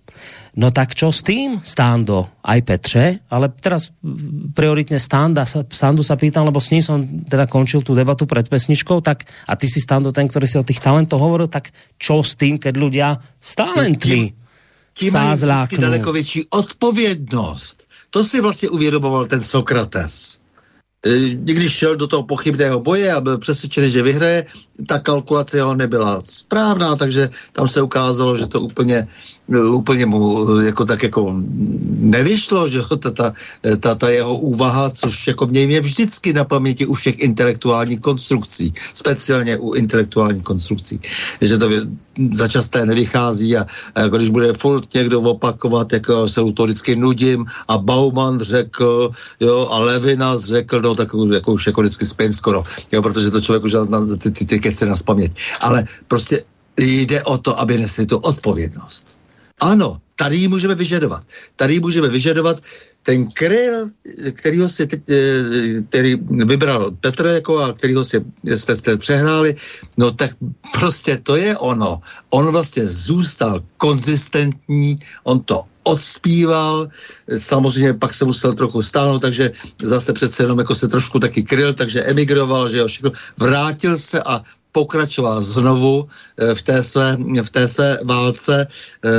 Neuvěřitelně integrální osobnost. Je takových velmi málo a v té dejme tomu, angažované písně, nebo jak to říkali, když se za bolševika, to znamená v tom jeho žánru, jako je to téměř nevídané. Proto ten Kryl se tak hluboko vryl. A já bych právě na tom chtěl prostě jako trvat, že všichni ti, kteří, jak říkáš, jako potom ustoupí, utečou a tak dále, tak v tom okamžiku se zde vyrodí. I kdyby udělali do té doby strašnou spoustu dobrých věcí. Jako. Já dneska jdu takhle kolem Skleňáku, tady na Praze 6. slavná budova, kde se neustále prezentují nějaké výstavy a slavné osobnosti Prahy 6. Máme tady za starostu pana Ondřeje Koláře, růžového zajíčka, slavného bojovníka proti památníkům a syna toho slavného Petra Koláře. No a teď koukám Ivan Klíma, to je otec novodobého koniáše, který byl vyjmenován Petrem Fialou jako hlavním cenzorem České republiky. A teď se tam dívám, jako tam je prostě jako jeho životopis a tak dále, jak byl úžasný, fantastický a tak dále. Chybí tam jedno jediné. Jeho vstup do komunistické strany v roce 1953. Když si tohle všechno člověk vždycky uvědomí, jako samozřejmě to deklasujou sami sebe ty lidi, jako, že jo, prostě jako, jo, tak aspoň ať to řekne teda na férovku, že jo, ale když to takhle mají potřebu to okamžitě vystřihat, jako, jo, vlastně to nějakým způsobem celý vydezinfikovat, jako ty své problémy, tak samozřejmě jak to může dopadnout, že jo. Vždycky špatně, dehonestačně a tak dále. To znamená, že aby ty lidi, kteří mají ty talenty, jak jsme si říkali, prostě, tak musí nějak držet. To se nedá nic dělat, i když to je nepříjemné. Nikdo po nich nechce, aby šli na mučení. Zas takového nic strašného se nestalo. Já jsem dalek toho, abych si dovolil vůbec jako nějakým kritickým způsobem nazírat na lidi, kteří byli nějaký ve vězení a tak dále a tam někde údajně selhali a tak dále. No, kdo jsme tohleto prožil, že? To prostě to je úplně jako jiná kategorie. Ale ty lidi prostě selžou příliš brzy, ale přitom mají obrovskou odpovědnost. Obrovskou odpovědnost právě za své talenty. Dostali dary, které použili jinak, než je měli použít. No Petře, ako to ty vidíš s ľuďmi, s talentmi, ktorí v blbej dobe podľahnú psej nálade a zláknú sa? Zaznělo několik konkrétních jmén, já bych se o nich zastavil, protože jsem je trošku nastudoval. Ivan Klíma, tatínek novodobého koniáše Michala Klímy, alias tedy ředitele toho cenzurního úřadu, který má nějaký hezčí název, ale je to v podstatě cenzurní úřad, který rozhoduje o tom, které věci smějí a které nesmějí spatřit světlo světa a vstoupit do veřejné diskuse v České republice.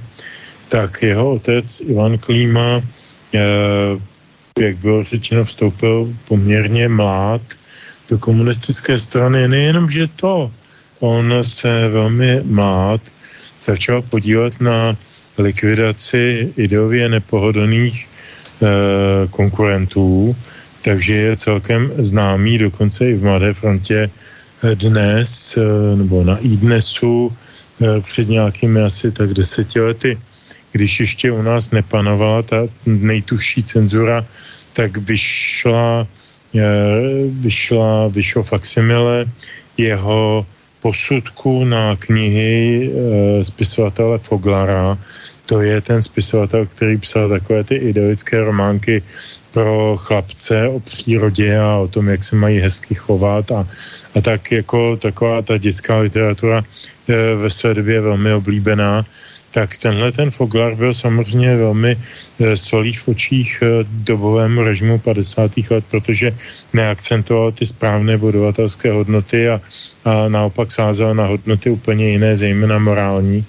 Tak Ivan Klíma tehdy napsal takový hodně strhující posudek, na základě něhož mimo jiné byl Foglar tedy na 15 let odstaven od publikačních možností a vlastně jako by občansky zdehonestovan. Takže jako ta osoba Ivana Klímy zcela jistě nebyla jednoznačná, při vší úctě nebo neúctě k tomu, co napsal některé dobré knihy, napsal spoustu blbých knih, ale jako ta účast na tom převzetí totální intelektuální a duchovní moci nad českou společností československou taho v mých očích tedy diskvalifikuje docela silně. No a teď jeho synáček tady vlastně koná úplně totéž. U těch Kolářů je to velmi podobné, tak Petr Kolář způsobil spolu s Josefem Žilencem v roce 1997, když byl Kolář vyslancem ve Švédsku, tak jejich interkami byl způsoben de facto pád vlády a potom jako velmi podivuhodné politické vývoje a kotrmelce jejich důsledků vlastně se dožíváme i dneska. A byl to člověk, který prostě se zcela jednoznačně podílel na aktivitách jdoucích proti zájmům této země. A jeho syn, který je dneska starostou na Praze 6, tak teda si udělal jméno na tom, že porazil maršála Koněva, naštěstí jenom toho kamenného, toho skutečného by asi neporazil, obávám se, ale na toho by si taky netroufal vyrazit, jako a jeho odvaha končí jenom, když to je z kamene a dá se to sundat řávem. To jsou tyhle ty stateční gaučoví revolucionáři a válečníci, ty mám nejradši. A tenhle ten člověk naprosto apodikticky s nulovou životní zkušeností chodí po televizích a poučuje národ o tom, koho máme milovat a koho máme nenávidět. A je to úplně to samé. Ti lidé v těch 50. letech také mluví o lásce a nenávisti. Havel také mluvil o lásce a nenávisti. Jsme stále v jedné díži. Tohle to pro mě nejsou žádné etalony statečnosti, odvahy, natož následování hodnosti. To jsou pro mě osoby, pro něž nemám sebe menší pochopení a nemám vůbec chuť se jejich názory zabývat, protože jsou lehčí než papír starých novin ze včerejška. Nepřinášejí vůbec nic a je to k ničemu. Pro mě je mnohem důležitější, dneska jsem to zrovna ve shodu okolností, když máme ty Velikonoce, já to také připomenu, rozesílal jsem, možná chlapci, že jste také už ode mě dostali, rozesílal jsem jako přání k krásnému, klidnému prožití svátku velikonočních a vyfotil jsem nedaleko naší chalupy na Vysočině takový strašně naivistický kříž s Kristem, takový opravdu hodně barevný, je to dílo místních lidí, je to naivní umění, ale strašně upřímně míněný, jsou tam nějaký kytičky, nějaký svíčky, něco a poslal jsem tam mimo jiné své kamarádce, jedné farářce husické a napsal jsem mi k tomu, víš, to je pro mě mnohem cennější než všechny ty barokní šity, který nás měli ohromovat. Tohle to je dílo lidí, kteří skutečně v něco věří a vědí, co riskují. Tak tuto metaforu bych použil i na tohoto věc. No ale predsa len tá moja otázka stále platí na teba, že čo s ľuďmi, s talentmi, ktorí v tejto blbej dobe proste nejak tak podliehajú a padne na nich psia nálada a aj sa trošku zlaknú, že čo s týmto? Ale na to jsou dva typy lidí, jo. Na jedné straně jsou to lidi jako Klíma, myslím Ivan, který se zaprodal režimu, nebo mladý Kolář, starý Kolář, zaprodali se režimu, věděli, proč to dělají a své talenty, pokud nějaké měli nebo mají, tak prostě prodali za peníze a za úspěch a za postavení. Vedle toho jsou pro mě a to s těmi nemám sebe menší a v tomto ohledu asi nejsem dobrý křesťan, nemám s nima sebe menší vysvětování. Pro mě jsou zcela mimo můj svět. Ale vedle toho je spousta lidí, kteří ten talent opravdu měli, mají a v určitých okamžicích podlehli nějakému nátlaku, ať už to byl nátlak státní bezpečnosti. Vzpomínám se na jednoho svého přítele, básníka Josefa Hanzlíka, který mu položil na jednom výslechu takovou záludnou otázku. Pane Hanzlík, vy máte dceru, která má jedničky samý a chtěla by asi na gymnázium, asi by nechtěla na kadeřnici nebo na zednici nebo na něco takového. A podobným systémem otázek ho dotlačili k tomu, že podepsal nějaké prohlášení a potom obešel všechny své kamarády v klubu spisovatelů a řekl, dejte se na mě bacha, já jsem jim to podepsal, tak přede mnou nic neříkejte. A podobně, asi tak těmito slovy, to bylo velice férový a já jsem toho člověka měl strašně rád a vydal jsem mu několik knížek. To byl pro mě jako příklad zrůdnosti toho násilného režimu. Ten dnešní režim není o nic méně zrůdnej než ten bolševický v těch 70. letech. Není o nic méně zrůdnej. Je odpornej, já myslím, že je spíše připodobnitelný k 50. letům, že to ta hrozba, která leží nad každým, kdo se rozhoduje, zda tak či onak, je silnější než v těch 70. letech. Uvidíme, nechci být špatným prorokem. Byla spousta lidí talentovaných, kteří v určitém okamžiku se poddali tomu, že prostě jako chtěli dál dělat svoji práci, pro kterou měli od Pána Boha ten talent a některé věci odvolali, to byl Hrabal, to byl Šotola, to byl Karel Černoch z Písní o mé zemi, to byla Helena Vondráčková z Přejdí Jordán. Desítky, stovky men bych takhle dokázal jmenovat, ale ty lidi potom udělali ještě strašnou spoustu dobrý práce. Tak já nevím, jestli se na ně mám zlobit. Tak prostě v určitým vypjatým okamžiku řekl by se selhali, jako, ale na druhou stranu, kdyby to neudělali, tak by jsme byli chudší o romány typu Kořena rožně od Šotoly nebo o dílo Bohumila Hrabala nebo dalších a dalších filmařů, umělců, kde koho. Já se na tyho lidi neumím zlobit, protože oni neškodili. Oni jenom ustoupili moci a dál tvořili. Takže jako pro mňa tohleto je úplne iná kategória. To je zaujímavé, čo hovoríš. Tu vznikol taký, ani neviem, že rozpor, to je možno silné slovo, ale trošku taká disharmónia medzi vami so Standom. Stando vraví, že ľudia, ktorí takto podľahnú, potom sa sami diskvalifikujú, ako keby sami to svoje dielo, ktoré vykonali, takto vlastne znehodnotia. Ty vravíš, že pre týchto ľudí v istých vypetých časoch máš pochopenie. No, Stando, tak jak je to? Můžu ještě taky rád. No. Jenom jednu větu, prosím.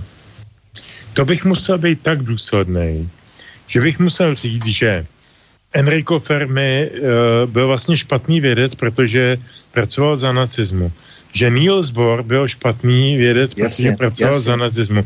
Že Knut Hamsun, nositel Nobelovy ceny, byl špatný spisovatel a že jeho dílo Hlad a podobné knihy jsou k ničemu jenom proto, že obdivoval Hitlera a Quislinga. Protože to byl starý pán a v Norsku byl strašlivý bordel v té době, jako ve společnosti, tak měl pocit, že tam konečně někdo udělal pořádek. Jako, ne, pro mě to jsou dvě neúplně spojitý nádoby, sorry. Takhle, naprosto Petře souhlasím, jako není to úplně takhle jednoduché samozřejmě, jako protože je to opravdu ad hoc, jako ty věci, protože já nemám úplně zase pochopení pro Heideggera třeba, jako, který se potom i v té takzvané filozofii ukázal jako docela nacisticky, jako tak, jak vlastně uvažoval, což jako se pro filozofa nehodí. Prostě pokaždý se pro tu situaci hodí něco jiného. Něco jiného je Bart, jako třeba Kryl, že jo? Něco jiného je filozof, něco jiného fyzik, taky to je také otázka prostě, jako, nebo je také důležité se zamyslet nad tím typem talentu, jo? Který vlastně jako máš, jako, jo? Protože Bart třeba má ten prostě problém, že si to zdehodnocuje, jako, že ho hodně, jako, ale zároveň prostě jako samozřejmě, že nebudeme škrtat kvůli tomu velká díla, to ani náhodou, ale jenom říkám, že když tady dneska zaspíval ten Kryl, který byl vlastně v tomto smyslu vlastně neuvěřitelně vlastně integrální osobnost, jako jo, takže ten problém padá na ty intelektuály, teď se nebavíme o jejich velkých dílech, která trošku oddělujeme, ale nicméně padá, protože prostě tu odpovědnost za tu reflexi mají a zvláště právě proto, že to nesourodé společenství, které se takhle pojmenovalo, které já považuji za podvod obrovský, jo, definici intelektuálů, tam souhlasím s Johnsonem v podstatě, že, jo, jako, že to je prostě úplný nesmysl, tak potom berou na sebe odpovědnost a musí tu odpovědnost jako nějakým způsobem nést, protože jestliže poznám víc, prostě nesou odpovědnost za tu společnost. Ta společnost se potom rozpadá právě proto, že ti intelektuálové nevystoupili, nic neudělali a podělali se, jako jo. A předvedli to ve 20. letech prostě v Německu, předvedli to prostě v Kulturkampu, prostě jakože vlastně v tom Německu, předvedli to v 48. roce, je to pořád stejné a pořád dokola a stejnou kulturní frontu zase vytvářejí teď, jo, jako takže to je ten celý problém anticharta a já se najednou dívám, kdeže to bylo v Obecním domě, nebo kde to bylo, kde se shromáždili, to byly neuvěřitelné figury, že jo, jak oni pořád potom jako vypíchli z toho Danu Drábovou, která tam opakuje sláva Ukrajině a teď jako skutečně sborem všichni odpovědí herojem sláva. No to je skandál. To je opravdu skandál, ty lidi prostě to, co předvedli, že prostě se shromáždili v tom jednom sále, prostě aby předvedli totéž, prostě to, co předvedli kdysi v Národním divadle u příležitosti tady ty charty 77, tak předvedli teď, kolik je to, 14 dní? Naučili se to banderovské heslo a naučili se i odpověď. Úplně identická situace byla, když čeští občané pod vedením svých intelektuálních elit hajlovali v roce 1942 na Václavském náměstí. Na Václavu jako 200 000 lidí. Jako, no, ano. Tak jako, co se budeme tady povídat? Ale o to nejde, budeme klidně potom jako klidně posuzovat i ty herce a jejich výkony, jako výkony dobrých herců, ale nicméně nejsou to kriteriální osoby. A jako, když něco poznáš, máš to poznání, u herců to většinou nepřipadá v úvahu, že by tam bylo nějaké větší poznání, tam jako mě z toho filmového a divadelního umění zajímají jenom scénáristé a někteří režiséři, protože jinak jako dneska je to výroba jako na běžícím pásu, prostě žádní režiséři ani scénáristi to nejsou, že jo, samozřejmě, to si nenamlouvám, že někdo, kdo vyleze v svamu, jako že má razítko, že je režisér, tak ho nebereme vážně, že jo, prostě, buď něco opravdu natočí, nebo to nenatočí. A někdo to napíše, nebo to nenapíše, že jo, jak to nejzajímavý vůbec. Jo, takže to, jako, že něco vychodil, je nesmysl, jako brát jako v potaz vůbec, jako jo, u těch uměleckých oborů určitě zvláště, jako jo. Ale ne, ta odpovědnost tady přece je. Jestliže, jo, teď se nebavím o tom, že někdo něco vychodil, protože talent a to, že někdo vychodil nějakou školu, to jsou velké rozdílnosti. Opravdu, jo, skutečně těch lidí talentovaných je vždycky daleko míň, ale je to prostě smutný, prostě vždycky, když jako poznali, viděli, zažili, jo, a pak jako to najednou celé popřou. To je prostě blbý, no. Prostě jako je ta odpovědnost jako vždycky daleko větší. Jo, a ten pošťák má opravdu na to daleko větší právo, aby byl v pohodě a v klidu. Ja som to video, čo teraz spomínate, ako sa tá pani volá? Tá s tým... Dana Drábová. Dana Drábová, která prostě ještě před rokem, před dvouma, říkala úplně jiné věci, Rosatom a tak dále. To, jako, protože v tom oboru se trošku jako s těmi lidmi stýkám víc, než je obvykle, takže vím, o co jde. A najednou prostě Westinghouse a já nevím, jako co všechno a nesmysly a sláva Ukrajině. Ja som túto pani Drábovú zaznamenal, že... Prepáč, Stando, no.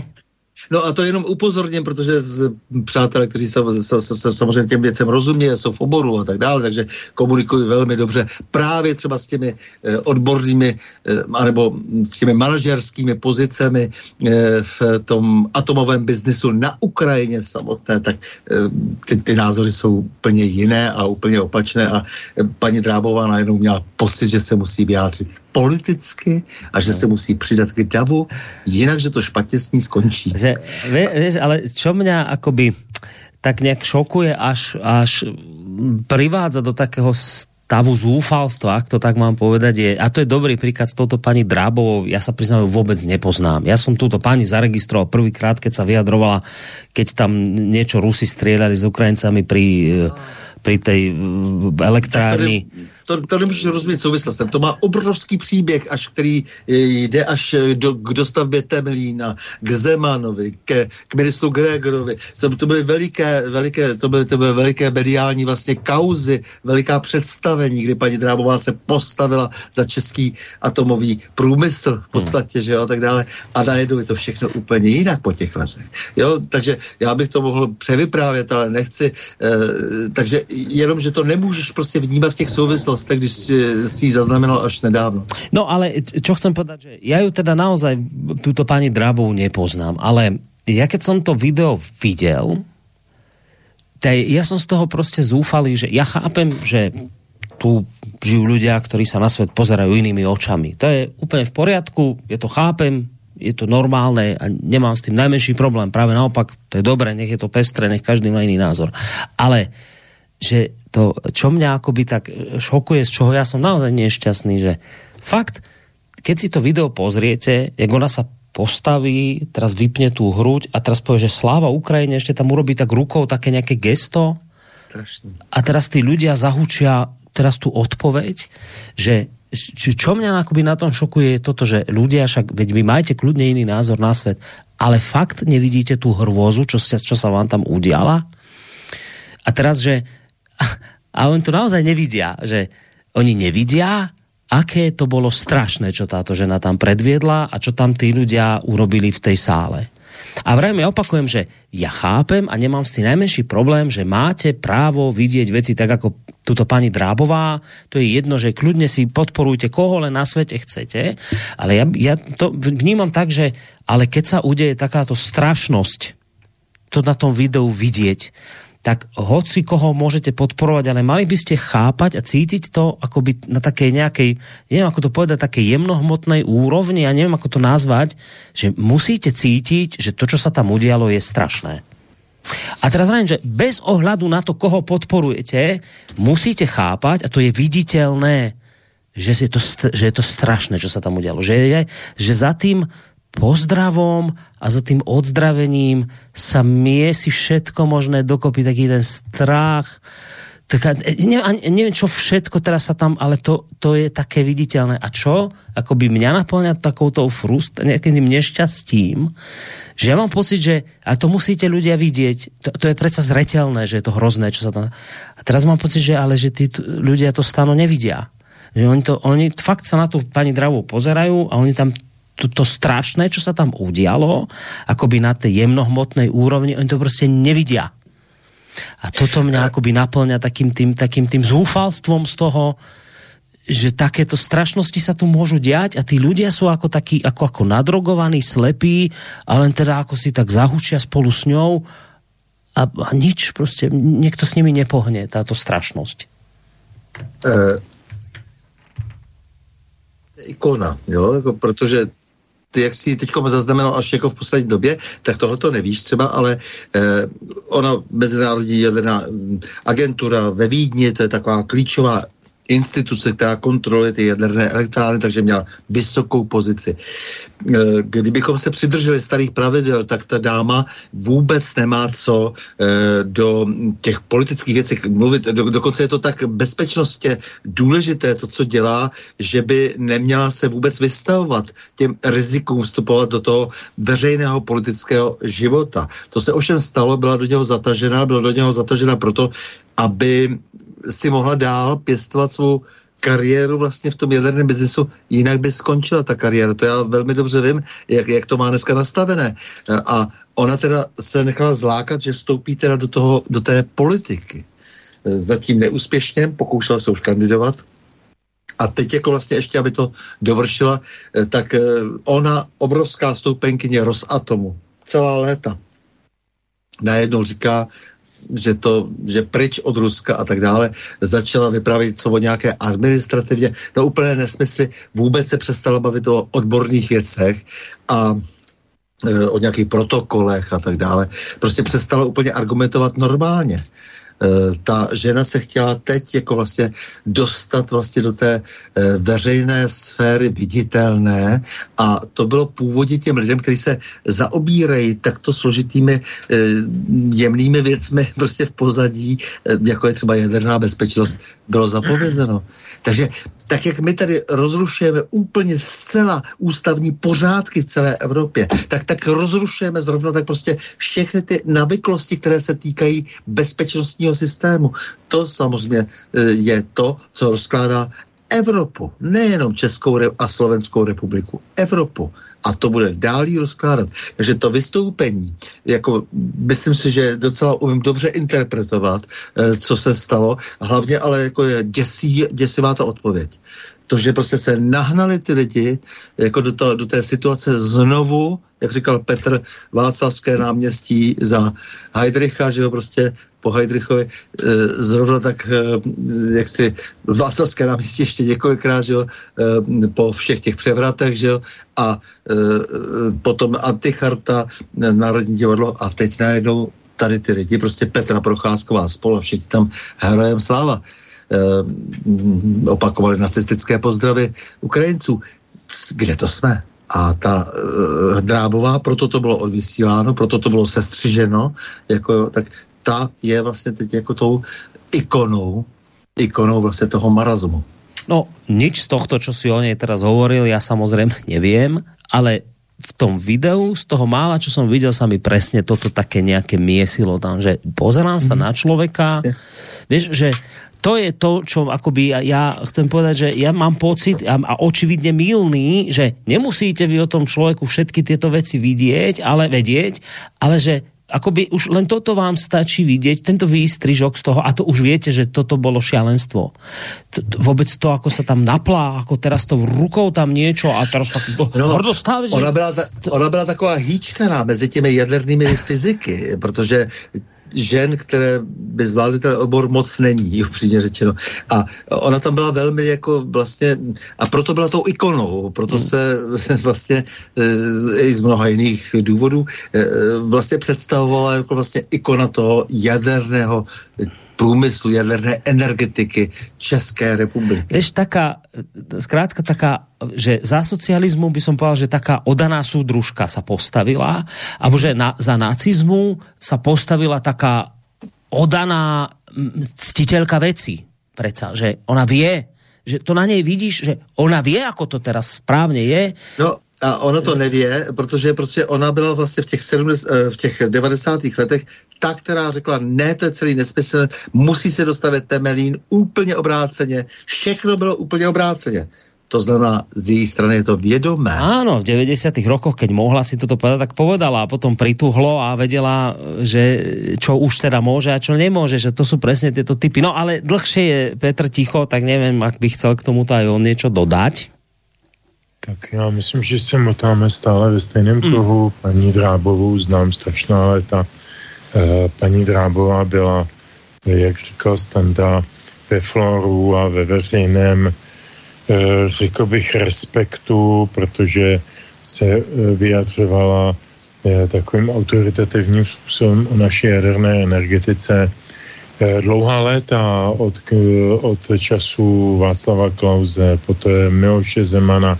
Miloš Zeman jí dal metal, Miloš Zeman z ní dělal jako hrdinku našeho společenského nebo odborného dění. A teď ona prostě pochopila velmi jednoduše, a on to pochopila už dříve, protože kandidovala za koalici lidovců a sdružení STAN v těch předchozích volbách 2017, neúspěšně, jak bylo řečeno, nicméně je aspoň komunální političkou u ní doma v Pišových, tak tato madam pochopila, že prostě dneska vanou jiné větry, už nevané vítr Rosatom, který byl naposledy chráněn Zemanem a Nečasem, dneska vanou větry Westinghouse. A přestože ona velmi dobře ví, že ten Westinghouse nemůže ty Dukovany dostavět, že na to nemá a že to bude přesně tak, že Westinghouse si to objedná v Rosatomu, ale fakturovat to republice bude Westinghouse. To je celá tahleta pokrytecká sviňárna. Jo, a tahleta madam, která až do nedávna relativně požívala velmi slušnou odbornou pověst, tak se dneska naprosto zesměšní. Jo, a jenom proto, aby si zachovala svoje společenské postavení, tak jde do nějakého prostředí obecního domu nebo kde a tam prostě v podstatě v uvozovkách zvedá paži. Já jsem dneska viděl teda, přátelé, takový internetový příspěvek, že nějakého 15letého ruského sportovce, nevím ze kterého oboru přesně, vyloučili snad motokáry nebo něco takového, vyloučili z jeho týmu a dali mu suspenz, protože udělal, když vyhrál nějaký závod, udělal takové gesto, že jako dal ruku k prsům a od nich. Což je něco, co známe my pamětníci svému o Vinetuovi. Takhle se přesně zradili indiáni v těch starých Vinetuovkách. A oni napsali ty papáši v těch klubech nebo v těch svazech, že to bylo něco jako hajlování a že to je nepřípustné a že s tím člověkem nechtějí mít nic společného. A ten klub, prostě 15letý pitomeček, který je prostě talentovaný na svůj obor, tak udělal něco jako Vinetů dělá v každém druhém filmu. Tak už si připadám jako v totálním cloghausu. A jako bavíme se stále kolem dokola o tom též. Je tady nastolen, jsou to ta 50. leta, je tady nastoleno nějaké dogma a co mu odporuje je špatně, co je u nás se říkávalo, kdo nečurá s námi, čurá proti nám. Bývalo to napsáno i na záchodcích pánských a platí to doposavat. Je to stále to též. A lidé prostě slabí duchem a vůlí tomu prostě podléhají a tak se na ně nezlobme, teď co Veľkonoce, jsou to křesťanské svátky. Tak áno, aj si ideme hneď zahrať, len to som presne chcel povedať, vieš, že veď len o toto ide, že nemusíme pani Drábovú tu teraz konkrétne riešiť. Ja som len chcel povedať na jej príklade, že ja by som strašne rád, keby fungoval svet tak, že dobre, však máme rôzne názory, ale že vidíme, že to, čo spravila pani Drábová pri tom geste, je niečo odporné. A teraz dobre, však držím si svoj názor, ale zhodneme sa na tom, že to bolo hrozné. Bolo. Teraz, keď váš tamto vystrčil, príde dnes na Ukrajinu a v ukrajinskom parlamente povie, že ukrajinská pravda musí zvíťaziť a ukrajinská pravda a láska musí zvíťaziť nad ruskou lžou a nenávisťou, tak zase by sa mi žiadalo povedať, že kľudne majme rôzne názory, ale musíme sa ľudia zhodnúť na tom, že toto bola sračka, čo povedal tento človek, že hrôza. Teraz, že keď sa postaví naša prezidentka pani Čaputová, niečo rozpráva a zakončí to sláva Ukrajiny. Ona ešte nepovie, že Ukrajine, ale ešte si dá na tom záležať, aby tam bolo to Ukrajiny, lebo to je asi dôležité to správne povedať. Zase, že to je už niekde za hranicou, že to je už niečo odporné. To je niečo, že vy ste už úplne rezignovali na nejakú objektivitu, nedaj Bože, nestranosť, svet, na svet, ktorý je komplikovanejší než čierny a biely, že toto by som si ja prial, že majme rôzne názory, ale vidíme, že toto sú hrôzy a to odsúdime tieto šialenosti, tieto jednostranné nejaké propagandistické blbosti, čo sa tu dejú. Ale a čo mňa, vravím, čo mňa akoby naplňa takým tým zúfalstvom je, keď vidím ľudí, ktorým toto nevadí. Oni to proste, že nevadí. To je nič, že to keby si im to hovoril, tak to sa od nich odrazí, lebo oni nerozumejú, čo im ty teraz vravíš. Oni si to proste nevšimnú, že toto je akože za hranicou. To som tým len chcel povedať. No, Petre, ja som si všimol, že ty si nám vlastne tak reagoval promptne na túto vzniknutú situáciu aj hudobne a že si mi niečo poslal, že by sme možno urobili také trošku dnes výmenu hudobnú, že niečo si mi poslal také, že aktuálnejšie možno k tomu, o čom sa rozprávame. Ano, poslal som ti dvě písničky jako na ten závěrečný díl našeho povídání. První už u nás zazněla před časem, ale myslím si, že se velice vhodně patří k tomu, co jsme si povídali, a je to Nohavicová píseň Na jedné lodi plujem. Myslím, že je to přesný. Tak si ju aj ideme zahrať a potom sa ešte pozrieme na mailíky a pôjdeme do záveru, do finále.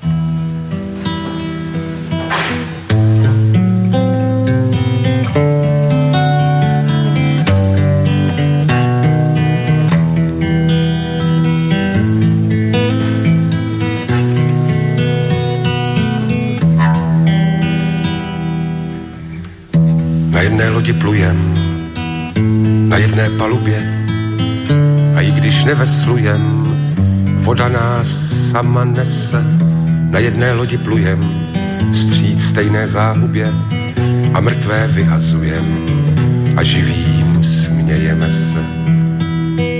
Kapitán spil se rumem, lodník leští z klíčka, pasažéři blí do moře přes zábradlí a někde nad rozumem visí režná smyčka pro ty, kdo ještě žijí. Pro ty, kdo nevypadli.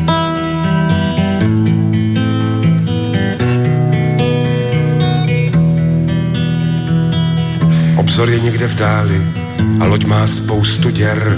Stokrát je zacpávali tesařští tovaryši. Obzor je někde v dáli, je těžké držet směr, když ti, co se včera báli, dnes lodní deník píší.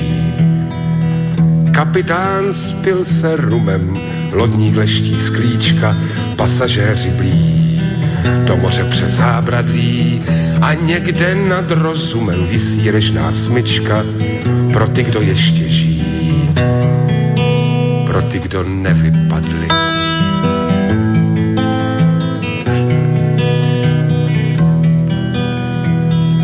A krysy cení zuby svým křivým úsměvem, tam dole v podpalubí jsou rády, že jsou rády, a krysy cení zuby ach k sakru červěvem, daleko do záhuby, dokud jsme ještě tady. Pirátskou vlajku z hůru a do zubů nože, žralokům kus žrádla, ať mají něco k jídlu, a podnout do Azuru sídlí žlita bože, pro tebe padla, teď my jdeme ke kormidlu. No, my sme sa prehúpli do záverečných minút našej dnešnej neplánovanej, teda relácia plánovaná bola, ale téma, ktorú tu rozoberáme, až tak plánovaná nebola. Je to taká improvizácia dnes, ale ako sme si už povedali, nevadí, to sa stáva a dnes navyše ešte je výnimočný deň, zelený štvrtok, tak dnes sa to aj hodí, také kľudne, keď sa takéto niečo udeje. No, spomínal som po pesničke, teda pred pesničkou, že aj nejaké tie meny dáme, tak Juraj sa ešte vracia k pani Drábovej, keď píše, pani Drábová určite vie, ktoré palivové články idú do jadrových reaktorov v Českej republike, urobili pokus s nejakými inými článkami a skoro to skončilo katastrofou v Dukovanoch. Vraj to budú teraz Francúzi a Westinghouse. Westinghouse môže maximálne kúpiť tieto články od Rusov a potom vám ich láskavo predá za premrštené ceny. Oni už sú len kšeftári a nevyrábajú nič. Takto je celý obchod s jasnými pravidlami a la Made in USA. Tak toto napísal Juraj. Nevím, či chcete na to reagovat někdo? Napísal to dobře, prostě tak to v podstatě je. Jenom bych rád připomenul, že když je takto nebe prosté dnes ruských letounů, že teď nedávno přiletěl ruský letoun na výjimku, aby nám dodal palivo do Dukovan. Takže jenom abychom to pokrytectví jako uměli dobře zobrazit, takže Dukovany dostali další palivo z Ruska. Aj u teď nás. V době války. Ano, aj u nás sa toto presne isté stalo. Rusi nemôžu lietať, ale tí s tým jadrovým palivom, tí môžu.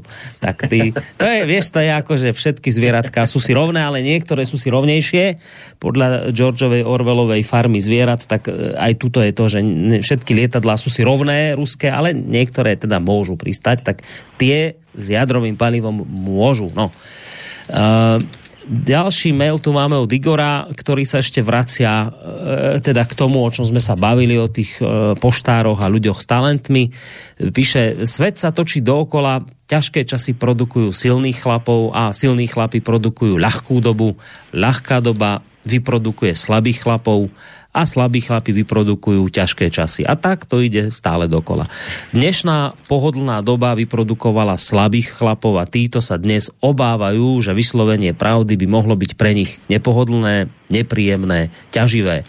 Pre silných chlapov by takáto dilema vôbec neexistovala. No, áno, tak toto je stará, známa filozofická vec, ktorú si teda všimli iste aj mnohí historici. Myslím, že aj arabský Chaldún o tom písal, o striedaní ústava, o tom, že sa všetko cyklicky vlastne strieda, o anachronicitách a periodicitách v dejinách. Písali o tom, že jednoducho takto to ide s ľudstvom stále presne dokola. Ako to píše Igor, že proste najskôr prídu silní nejakí ľudia tam niekde zvonku z ťažkého prostredia, v ktorom žijú, vybojujú niečo, žije sa dobre, ale potom už ich deti sú zhýčkané nejakým konzumom, už to ide dole vodou a takto, že sa to stále točí dookola, presne ako to popísal Igor. Až teda človek má chuť potom povedať, ako by bol tak bezmocný v tomto živote, že jednoducho sa to takto deje s nami. Stále v histórii dookola sa to točí a nemáme my na to ani nejaký extra vplyv, že jednoducho takto to s nami, s ľudstvom ide veky. No, ešte tu bola otázka alebo teda názor od Milana, ktorý píše, moc vás zdravím do studia, když mluvíte o pani Drábové, tak si poslechnete pořad ČR2, jak to vidí ze dne 29. března. Tam se předvedla podobně. Kdo to doposlouchá, dokonce bude prohlášen za hrdinu. Ja som to nedal, píše Mila. Nevládal to chudák dopozerať, neviem, o čo išlo. Ste to videli niekto z vás?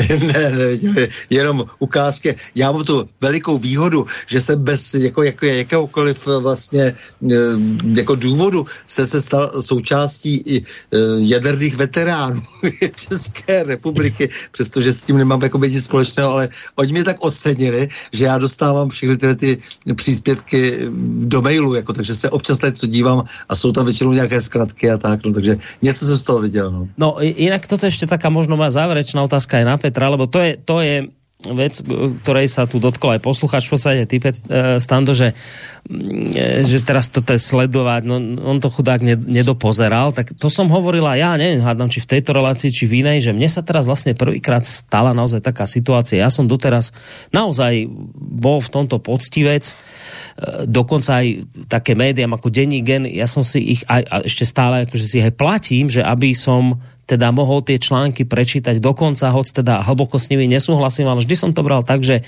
to treba poznať akoby aj tú druhú stránku veci a prečítať si to, tak takto som to naozaj robil, viac či menej poctivo. A mne sa teraz stala situácia, že potom ako teraz vypukla táto vojna na Ukrajine, ja sa priznávam k tomu, že ja už tú jednostrannú mainstreamovú propagandu proste nedávam, tak ako poslucháč píše, že on proste tú Drábovú nevládal dopozerať. Mne sa stalo presne to isté.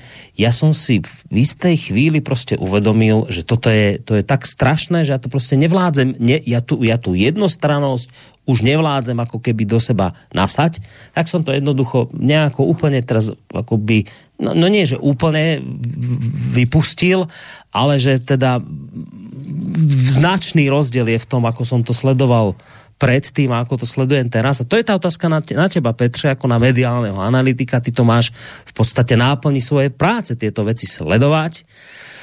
Tak to som sa chcel spýtať, že ešte to vládzeš sledovať? Teraz ten mainstream a nakoniec aj tie verejnoprávne médiá v tejto našej hrôzostrašnej, teda neviem, ako je to u vás v Čechách, ale predpokladám, že podobne ako u nás, v tejto našej hrôzostrašnej jednostrannosti ešte to vládzeš sledovať?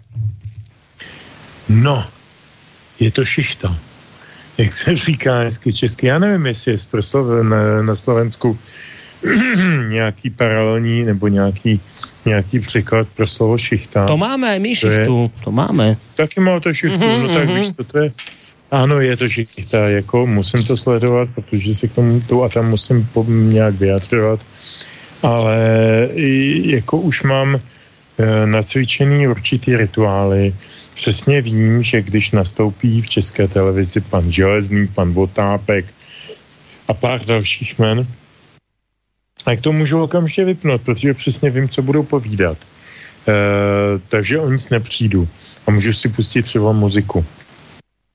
Pak si pustím CNN Prima News, kde přece jenom nepatrně, i když i to jde směrem dolů, tak to a tam se tam objeví nějaký názor trošku úplně jiný, nebo ne úplně totožný s tím, čemu říkáme ten mainstreamový proud povinných myšlenek, ale je to, myslím si, jenom taková jako ulitba tomu, aby se mohlo říkat, podívejte si, jaký my jsme teda ty objektivní a nestranný, když vidím tam ty moderátory, pana Půra zejména, Pavíny Filipovský, teda Volpový se to až tak netýká, když občas taky, ale Pavína se snaží. A nevím. Pan Půr, prosím? No nevím, říkám, jako no, ale jako jo. Třeba, občas, ale když vidím pana Půra, jak vstupuje lidem do řeči, tak vidím jak Jakuba Železného. Ty tendence jsou úplně stejné, prostě jak má někdo vysloví něco, co se nehodí k tomu kánonu, že jo, prosazovanému, no tak je velice rychle umlčen. Na rozdíl mezi Českou televizí a televizí CNN Prima News je ten, že do té CNN ještě občas je někdo takový pozván. Do té České televize už několik let ne. Takže tam mají selanku, pohodičku, tam si taky ponotujou. A tudíž to nemusím sledovat. Jako tu a tam bloknu. Ne, je to masochismus, je to duševní masochismus.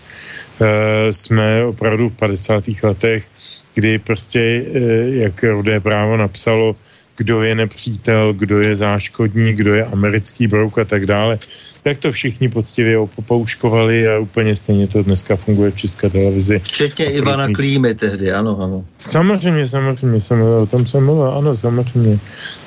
Takže a to byli ty největší bojovníci za duchovno, jak se hezky dělí český duchovno a za tu intelektuálno a za toho Kafku a za všechny hodnoty těch 60. let, tak tam samozřejmě jsme viděli Klímu opět první linii. Je zvláštní, teda když odbočuju, že vždycky tyhle ty soudruzi nebo páni nebo paní jsou vždycky v první linii, ale za každého režimu. Ale absolutně za každého. Mimochodem, prosím tě, tohle je docela důležitá věc, jako oni si dělají to PR, že jo. On jako prohlásil, že jako někdo to o něm napsal, já nevím, jestli to prohlásil on sám, že je nejpřekládanější český autor po Kunderovi. To je samozřejmě naprostý nesmysl. Nejpřekládanější český autor byl jednoznačně Hašek. Tedy ale co do vlastně prodaných výtisků přece. Jako to, že si někdo zaplatí překlady třeba v 30 jazycích a 1000 výtisků a tak dále, nikoho to nezajímá, že vůbec, jako, ani to ne. A to se ještě musí rozdat. Tak to přece nás opravdu tankuje. Takže i tyhle ty podpásovky, které jsou spojeny s tím současným PR, že si lidé platí vlastně to, že, nebo nechávají platit, to jsou zase ty neziskovky a tak dále, překlady třeba do čínštiny a tak dále, a tam to pak nikdo nečte. Jako, znám jeden takový případ. Jako 30 překladů prostě a nikdo to nečte, vůbec nikdo. A Ivan Klíma někde, já říkám, nevím, jestli on nebo obdivovatele praví, že prostě on je vlastně druhý po Kunderovi. To je přece úplný nesmysl. Tady byl nejpřekládanější, pokud vím, anebo nejčtenější vůbec světově. A to je vlastně jako ta záludnost, že jo, těch vlastně označení. Tak to byl Hašek a potom Čapek samozřejmě, že jo, kdysi. Je to tak, samozřejmě. Je to strašný. Podvodníci jsou podvodníci. Je to o té neskrocené ambicioznosti těch lidí, kteří se cítí být vyvoleni, vládnout všem ostatním, mají pocit, že jsou lepší. Já jsem tuhle slyšel někoho říkat, že a zcela vážně, že prostě v těch volbách bohužel vyhráli ti hloupí, a teď já nevím, o které volby, jo, o ty maďarské volby šlo, že ti chytří volili proti Orbánovi a ti hloupí volili Orbána. Takže už aspoň víme, jak to tedy je v těch volbách, že blbci volí ty, které my vyvolení nemáme rádi a naopak. A je to zřejmě teda jako všeobecná nebo obecnější pravda a je mi z toho trošinku ousko, ale jak říkám, moje poslední věta na toto téma. Já pracuju s tou metodou toho ranního zrcadla. Je bezpečný. Opravdu, jako to funguje. No, ono poslední věta, to hádam nevolá celkovo, ale pokiaľ ide o... Myslím na toto téma. Ale aj celkovo, pokiaľ ide o túto reláciu, pozerám, že na ten čas to je tak akurát, že už sa môžeme pomaličky začať lúčiť, lebo máme 4:30. Čas tejto relácie bol naplnený.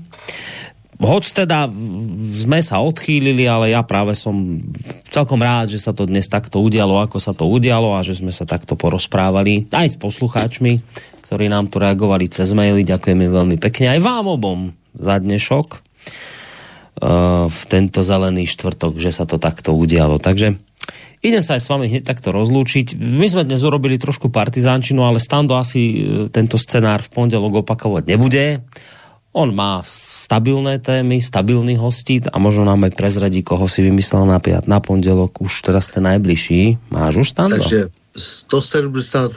figura Vladimír Bříza. Vláďa Bříza je chlap, který prostě rozumí mezinárodnímu biznesu a dělal skvělý biznes prostě na Blízkém východě, ve Skandinávii, všude možně.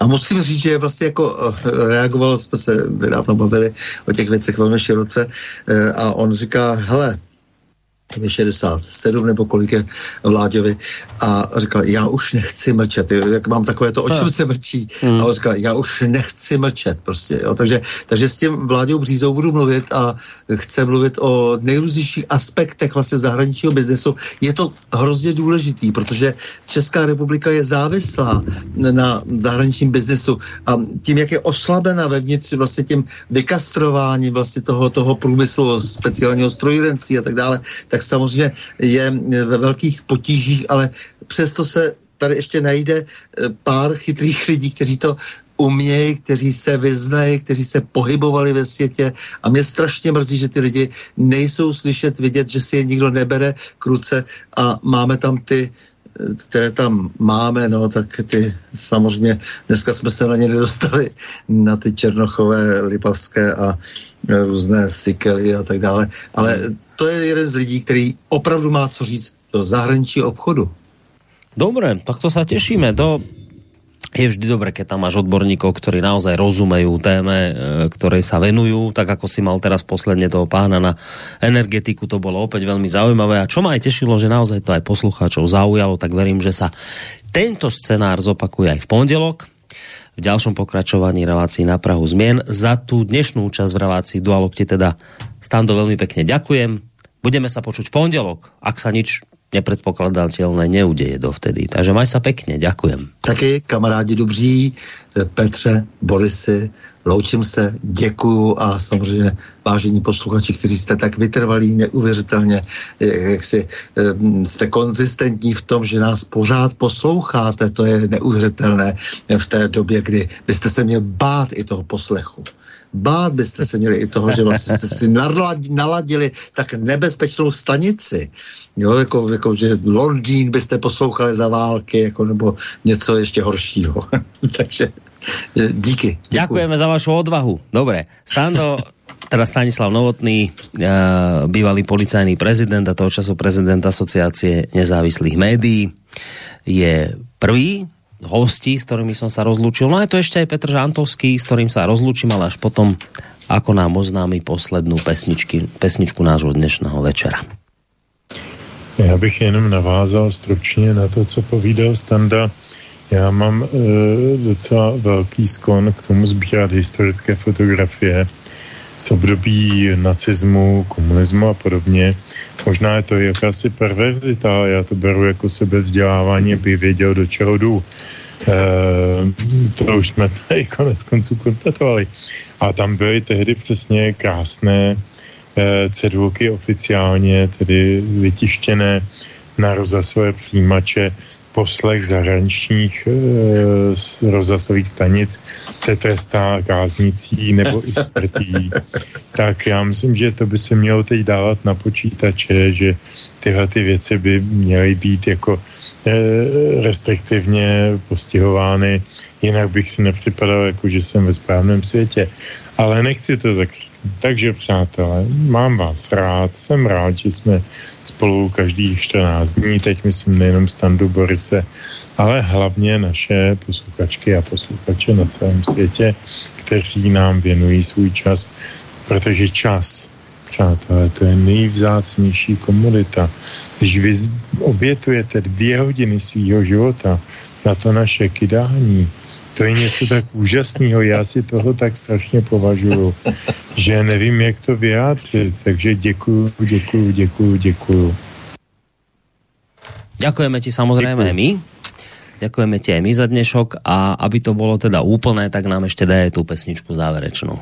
No tak ja som ti, Boris, před chvíličkou posílal 4. písničku, kde jsme se tady vlastně měli bavit o válce na Ukrajině a o nesmyslech, které dělá česká vláda a někteří její členové na to konto, tak jsem si říkal, že jako nejslavnější česká, historicky nejslavnější protiválečná písnička se jmenuje Válka je vůl.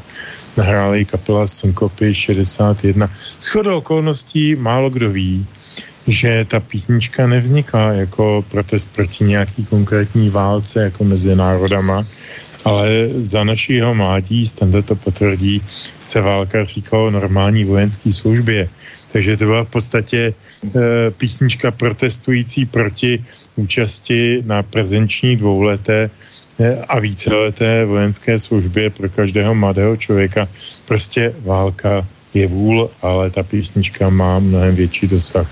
Mějte si krásně a dobrou noc. Dobrú noc nám zaželá Petr Žantovský. My sa samozrejme pripájame k želaniu dobrej noci, len teda poviem, že Petr Žantovský je mediálny analytik, publicista, vysokoškolský pedagóg. Okrem neho a Standu sa s vami samozrejme lúči aj Boris Koroni. Teraz prišiel ešte mail od Heba zo Španielska, ktorý napísal len tak krátko, že ďakujem, že ste. Tak mne sa patrí poďakovať za tento mail a samozrejme povedať, že my zároveň ďakujeme, že vy ste, naši poslucháči, že ste tu už s nami tie roky a verím, že to ešte tak bude aj naďalej, aj keď táto doba je neistá a človek nič nevie, ale tak, hovorili sme tu dnes o nádeji, v tejto relácii netreba ju strácať. Záverečná pesnička, majte sa pekne, do počutia.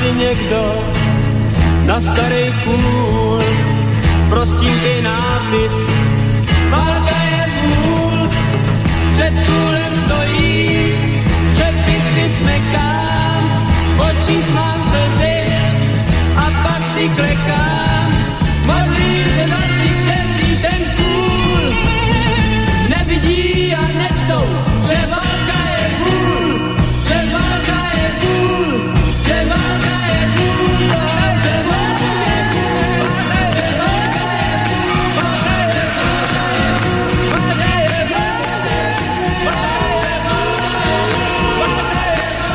je vůl. Táto relácia vznikla za podpory dobrovoľných príspevkov našich poslucháčov.